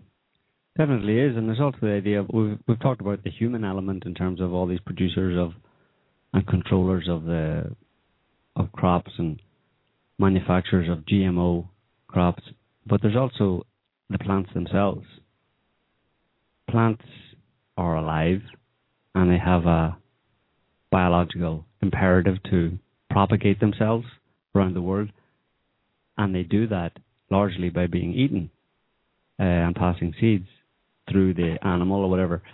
Some of them. Well, yeah, quite a lot of them. But some some of the plants that human beings eat, they eat the seeds. They're eating the young of another species. Yeah. When you eat grains, you're eating the young of another species, and those grains have defense mechanisms. They're to called maintain, lectins. Well, to maintain, uh, yeah, maintain themselves intact, so that when they're passed, they will then propagate around the world. So you know, someone eats a a bushel of wheat in uh, you know in the U.S. and you know gets in a plane and flies over to Europe and, and uh, uh, uh, wait a minute. You don't eat a bushel of wheat as intact seeds. It's ground up and destroyed. That's what I'm saying. okay, yeah, but they they have chemicals. They produce chemicals in their seeds that prevent other creatures from eating them because by making them sick. Human beings are the only people who found ways to overcome, you know, vegetable and plant lectins to continue to eat them when Okay. when then Well- what they're getting is destroying their body. well, here's another idea. Then maybe I'm, maybe I'm um, Fruits are usually the only fruits, ones. yeah, but maybe maybe I'm ascribing too much intelligence to to um to I don't know, a plant that can poison you to keep you from eating its babies is no, pretty but smart I'm, in my I'm, book. I'm still on the propagation thing here, in terms of plants are aware of what humans do, and that humans can spread the plants not through eating them, but around the world, Mostly so that plants have adapted to be much, very palatable, i.e., addictive to human beings. So that they, I think Lierre, Lierre Keith actually talks about this. Well, I, I, I think the ones terms of that, the, that propagate that way are mainly fruits. And let's face it, the fruits that our ancestors had available to them were not nearly as sweet and addictive as the ones we have nowadays. Though I'm sure that they were nice and sweet and tasty. And if you took a, a bunch of blueberries or a bunch of apples or pears of the primitive variety that were probably you know so tart they'd turn your mouth inside Mhm. out, put a little honey with it, mm, and you're definitely going to be planting pear trees as you travel across country. hmm Well, I think what Lierre Keith says uh, is that in the case of fruits, um, you know, one of the beliefs is that yeah, well, you know, they adapted to uh, spread the seeds out, but where do you dump the seeds today? I Yeah. mean, you're not planting a new tree. You're not respecting the apple uh, tree because you ate an apple. You just dump it in the garbage. You know, so Yeah. that's the whole. Or most seeds go to waste. And in the case of the annual uh, seeds, annual crops, corn, soy, Uh-huh. Um, they actually adapted more to producing even more gluten, even more opioids, Exactly. because that's what makes people addicted to them. Yeah, but why would they? How, from an adaptive point of view, why? What? What's the benefit of that? Well, the annuals get to reproduce, and the annuals are destroying the topsoil.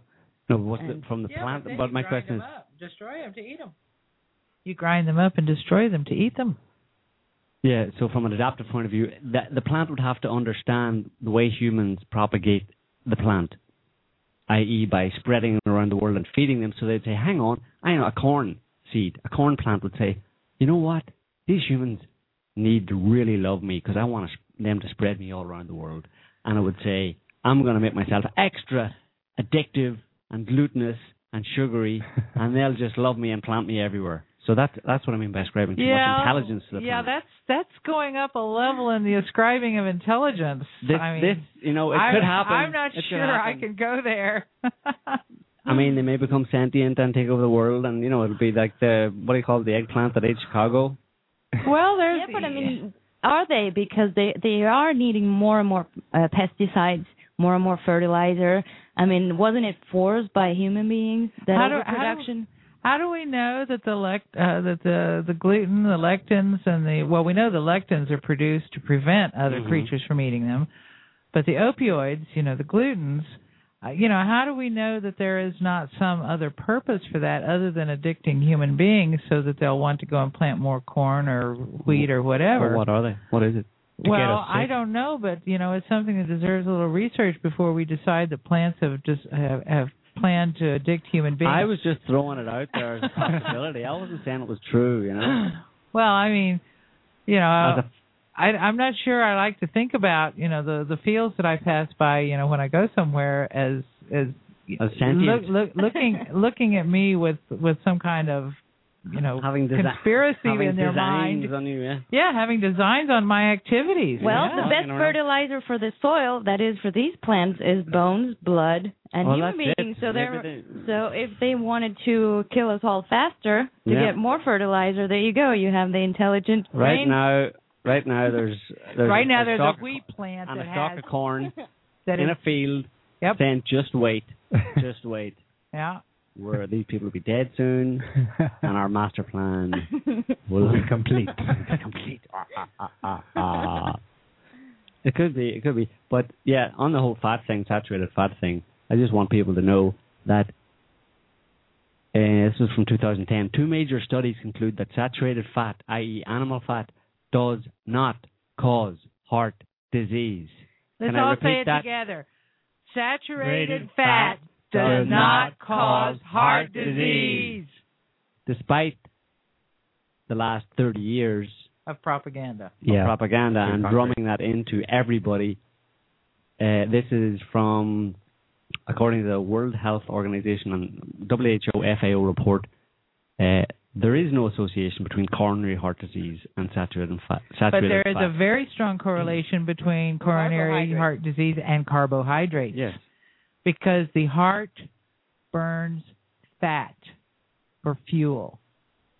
It needs fat. If you give it the fat directly, then it has quick and easy fuel. If you give it carbohydrates, which it then has to mess around and try to convert into some kind of fat to feed the heart, and if you don't have any good fats in your body, all you have is that plastic that comes from hydrogenated vegetable oils, you're screwed.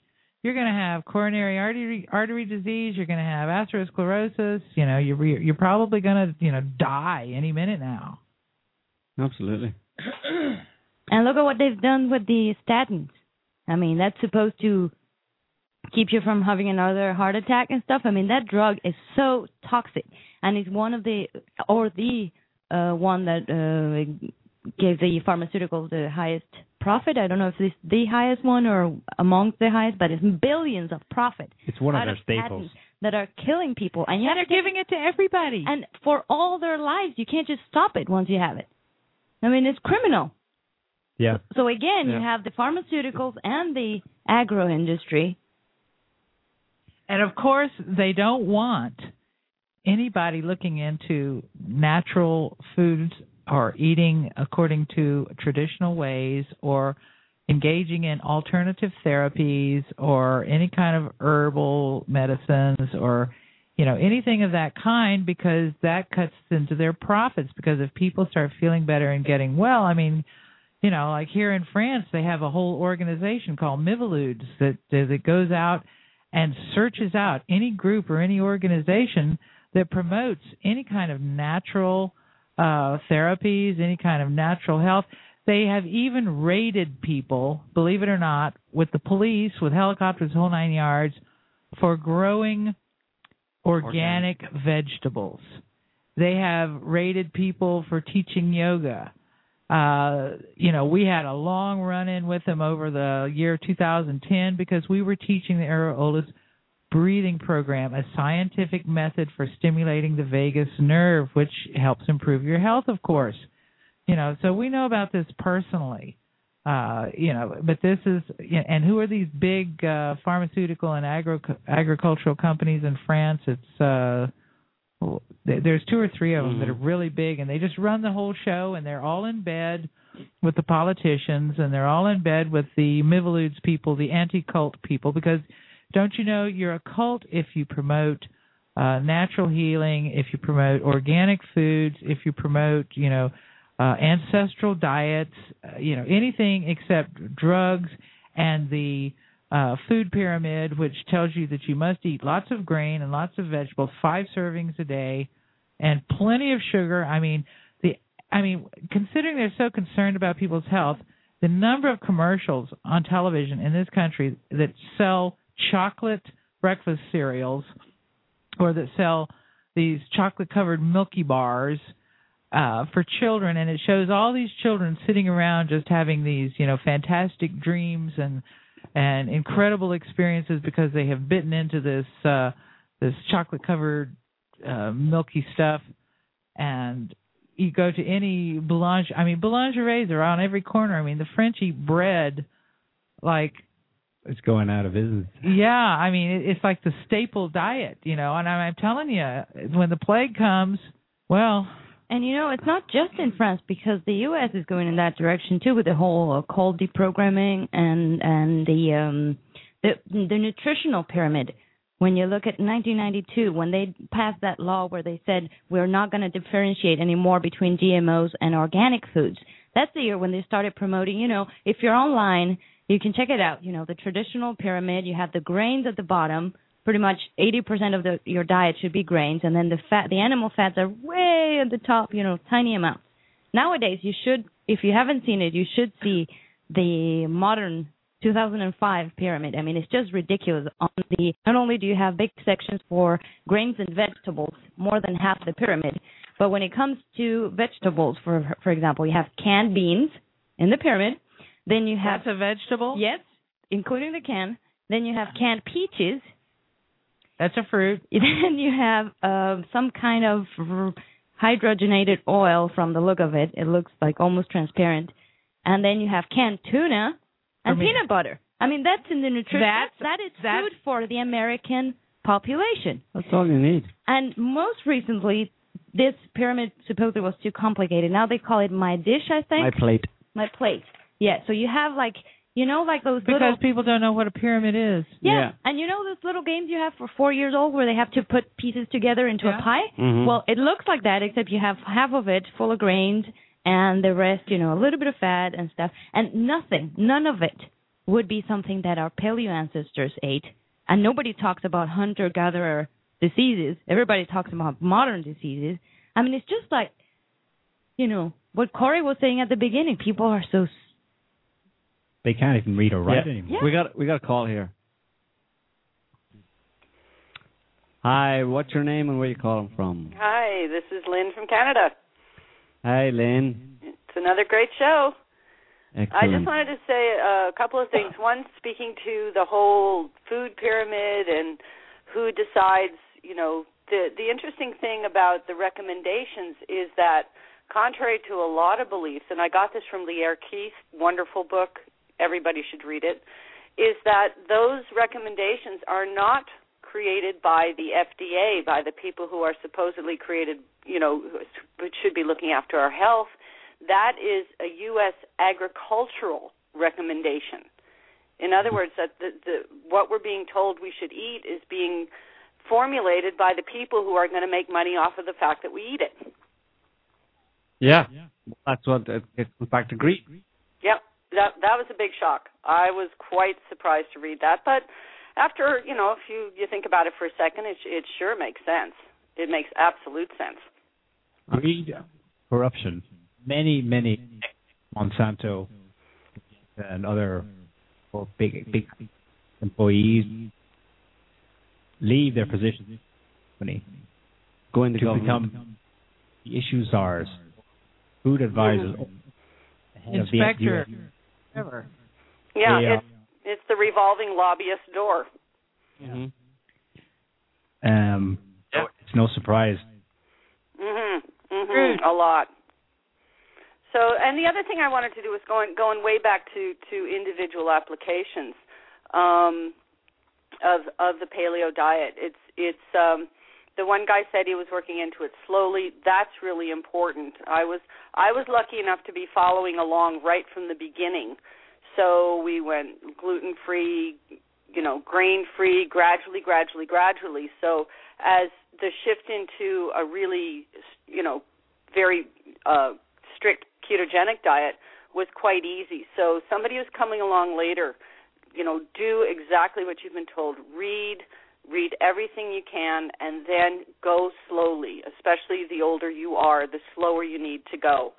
Um, so for me, the transition was almost like over three years, and it was a very easy one. But but I'd been following along, and and people think you're crazy. My family thinks I'm nuts, but I I look at all of them. I'm the oldest. I'm in my mid 50s, and I look at all my brothers and go, okay.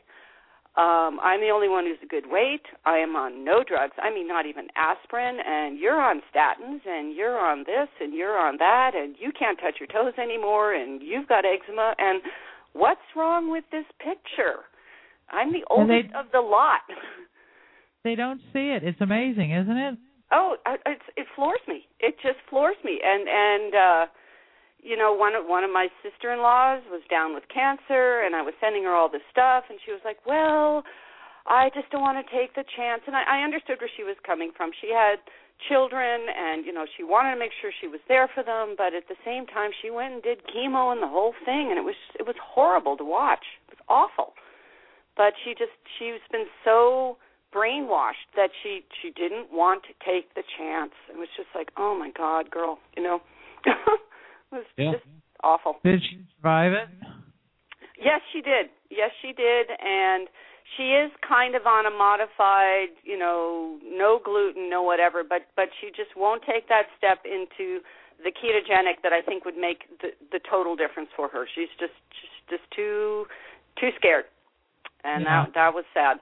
But you know, she did make it through, and we're all very happy for that. But I think her journey would have been a lot less traumatic if she'd been willing to just take that chance. You know. All Just right. take it. All right. Lynn, Anyway, thanks. thanks. Call. Great show. Hey, Kissy. Talk to you later. We got another call here. We're going to go to this call. Hi, caller. What's your name and where are you from? Uh, this is Amanda, and I'm calling from Pennsylvania. Hi, I have a comment. Thank you. Hi. Um, I have a question and a comment. A comment. Um, you were talking about what the agriculture business and pharmaceuticals are doing to humans in regards with GMO, and I think it should be also maybe discussed a little bit in regards to your anyone's common domestic cat, dog, or pet. They Uh-huh. treat them the same Oh way. yeah. Oh yeah. I'm, I mean, my cat in November was diagnosed. I had noticed symptoms that were unusual, you know, vomiting, things like that. I took him in to finally get a, a blood test because it was just happening too frequently within like a month and a half. And they diagnosed him with pancreat pancreatitis, and the vet gave me medication for him. I said, I want to do things holistically, so please no antibiotics. I will, you know, if you can recommend a herbal supplement that has the same properties as an antibiotic, like say echinacea or um, turmeric. I think I said that correctly. Um, and she didn't. She basically just gave me uh, probiotics and um, what's it's called. It's a homeopathic uh, iris versicolor for him. Hmm. The iris did help some, but the pink when I put the probiotics in with his food, which is grain free, gluten free, it's pretty much um, meat based. I look on the ingredients to make sure that it's food grade ingredients that a human can consume. and um, I also do put a little bit of uh, raw meat in there, and he wouldn't touch it with the probiotics. in it. Huh. Let me tell you the story about my dog Sebastian. Back in 2007, he got a tick on him that gave him a condition called ehrlichiosis.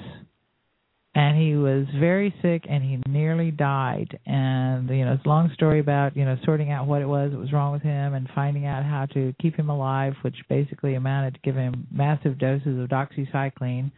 And he was so down that when we would we would have to grind it up and I would and put uh some sardines in the blender, turn sardines into liquid mush, put the pill in with the sardines, put it in a plastic syringe and squirt it down his throat just to get it down him. And then we would have to pick him up and move him around two or three times because the the medicine would burn a hole in his stomach, you know, so you had to move him so that it didn't just hit one spot and stay there. Well, he got he recovered and uh and then we learned that dogs that have had this condition usually don't live longer than 2 years. They generally get leukemia and die within a 2-year period or earlier.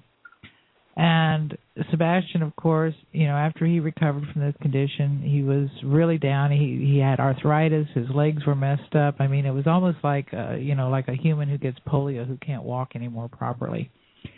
And uh we, of course, you know, we were a little upset about this to say the least.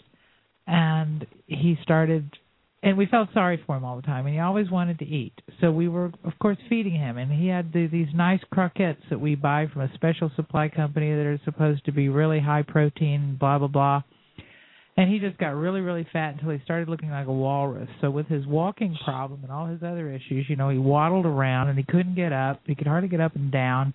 He didn't want to play. Didn't want to chase the ball anymore. Didn't want to do anything and then when we all went paleo we decided that the critters were going to go paleo too. And we put them on raw meat. And I'm telling you what, Sebastian, and it's, he's been on this raw meat for what, a year and a half now? Or more, yeah. Yeah, maybe two years.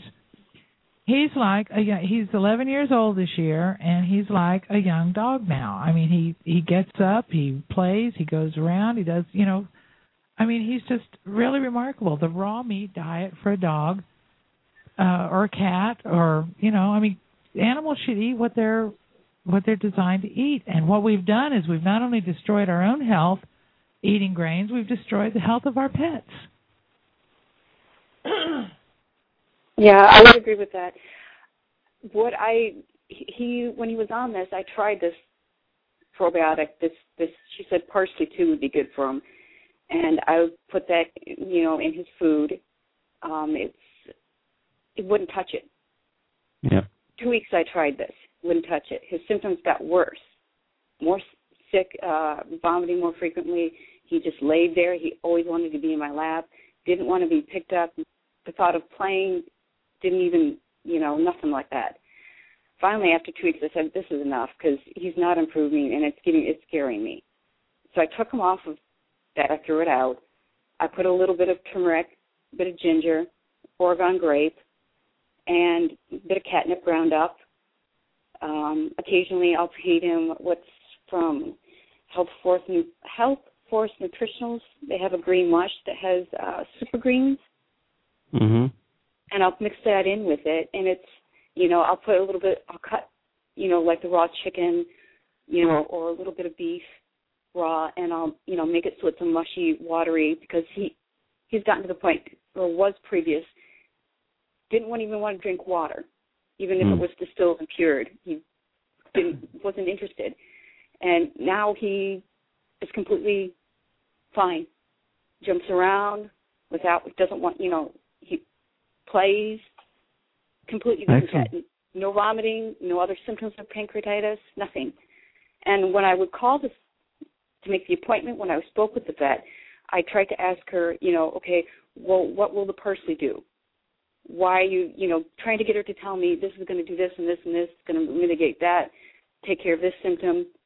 It was just here's the pancre the probiotics, give them this, and come back, you know, when it's three fourths empty. And I'm thinking, okay, and you're a holistic vet.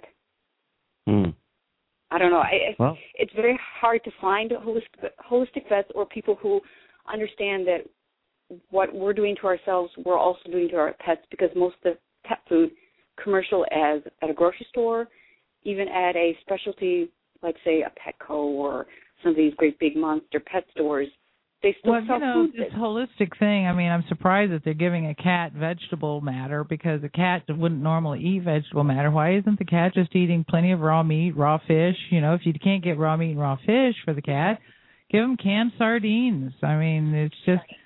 I mean, just I, I've never yet seen a cat that wouldn't eat a sardine. You know, and it's uh it's just logical. Give them what they would naturally eat in the wild. Okay, honey, we've got a caller coming in. I Okay. think. Thank you. Thank you so much Thanks, for Amanda. bringing up this topic. Very important. Thank bye, you, Amanda. Um, bye. Bye bye.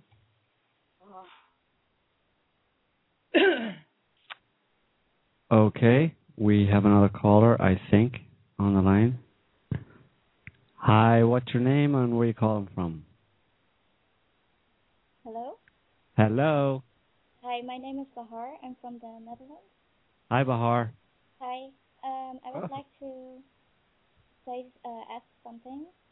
Uh-huh. Uh, in the past, I would uh, be in discussions uh, about food and Can you, stuff. sp- can you speak up a Um, little bit, Bahar? Oh yeah, sure. Is this better? Yep. Okay. So I've noticed that there are a lot of people who are very pro raw milk, and Mhm. uh, the kind of arguments they use, um, they're a bit, yeah, I don't really see them as very valid arguments. And one of them is is that someone said uh, that there is no animal that wouldn't say no to raw milk, or even butter or yogurt Mhm. and it's it's not only uh, it's not only cats who like raw milk or whatever, but also horses and pigs and chickens. So they're very much pro raw milk, and I would I wonder what you guys think about that. Well, from a Paleolithic point of view, any kind of animal milk is out because Paleolithic people hadn't domesticated animals and didn't milk them. So, from an evolutionary point of view, uh, we humans haven't evolved. Um, you know, But let me say, let me say, the next step after you know wild Paleolithic living was herding animals. At which point, some individuals did get a genetic uh, uh, twe- tweak that permitted them to be able to survive and digest uh, milk proteins after adulthood. It's not to say that it's the best thing for you, but there are people who can survive on it. They can digest it, they can extract, you know, certain things from it, but casein still and always has an opioid uh type protein which is not good for you. So uh I would say that you can survive on it if push comes to shove, but it's not optimal.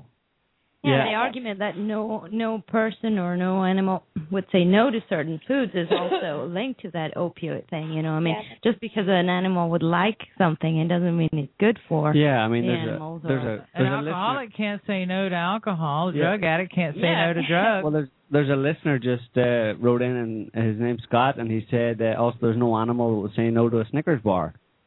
uh, do- dogs will eat anything you give them, even if it kills them. You know, so Yeah. Yeah. And they also use the argument that some tribes are very healthy uh, with uh, because their diet consists of raw milk products. And I yeah. guess the but the, but those tribes like- in Africa, and I think it's the um, what do you call those tall ones? Uh, Very tall. In Kenya. Huh? So tribe in Kenya in that Yes. region. The very tall ones that jump up and down. That's Zulus, aren't they? No, they're not Zulus. No. I can't remember their name. Somebody will pop me up their name. But um they eat they basically survive mostly on cow blood and cow milk. Yeah. They eat meat as well. But they've been doing that for a long time. Yeah. Yeah, but herders. that's the thing. I mean, a lot of people say I live, I feel better when doing, for example, the whole um whatever fasting completely for three months. I mean, you have to compare what they ate before as well. I mean, maybe they survive okay on milk and something else, but before they had a whole history of eating processed foods and grains this- and well, stuff. I mean, Well, sure, this- as this- this tri- tribe, this tribe, but but this know, tribe like survives people. on raw milk and and blood, and they're really really tall, well, look, and they jump up and down. So Yeah. maybe that's an effect. Their their genetics have been changed by this diet Yeah. to make them really tall and jump up and down. well, of course, when you jump up and down and you've got milk in you, what do you get? Ice cream. Butter. Yeah.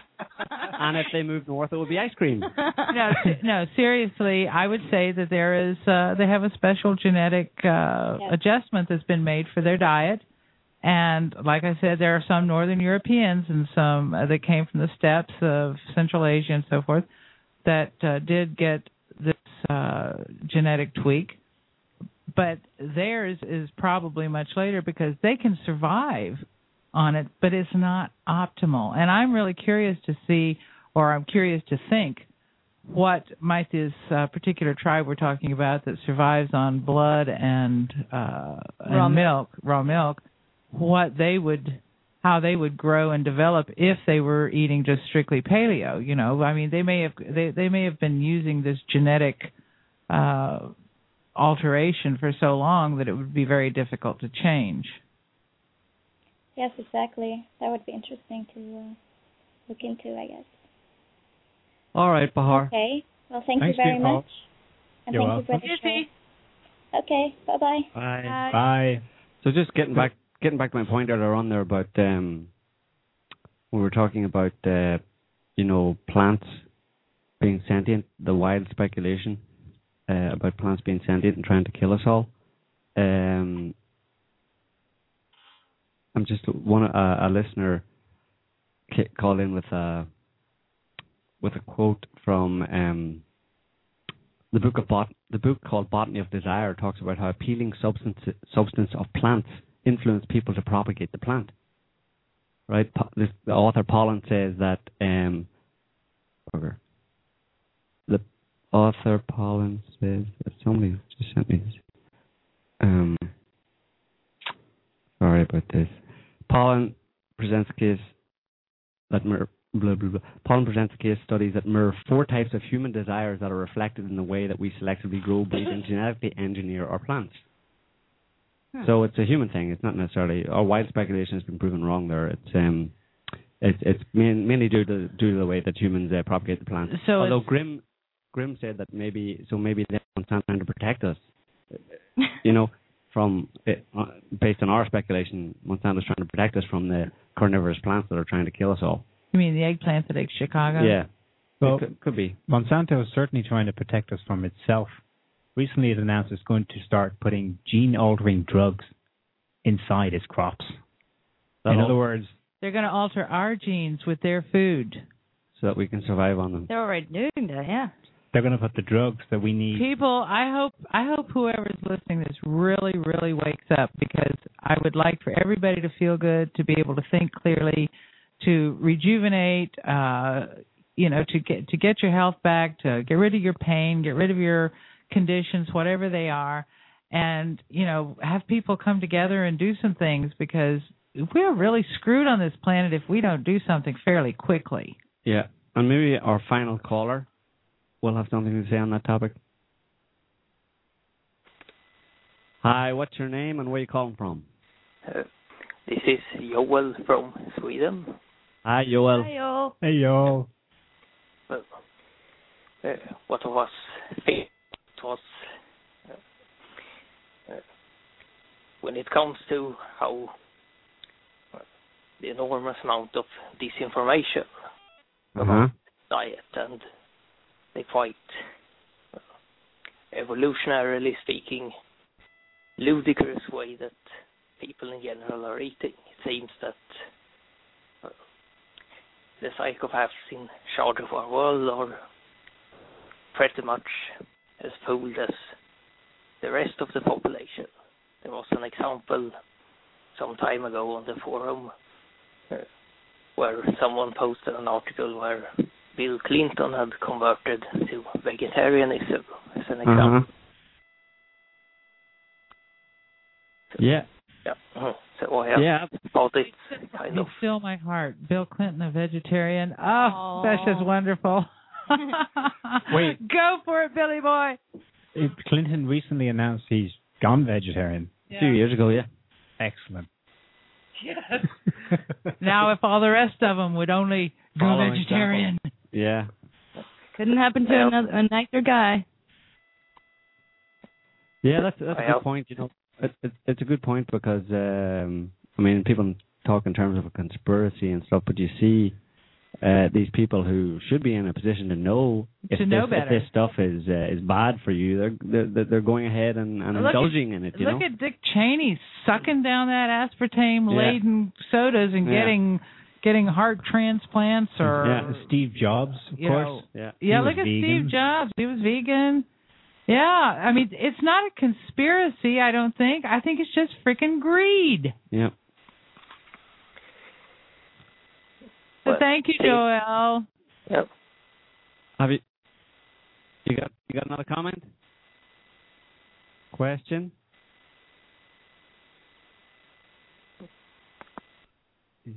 I think he's gone. He's gone. He's gone. Okay.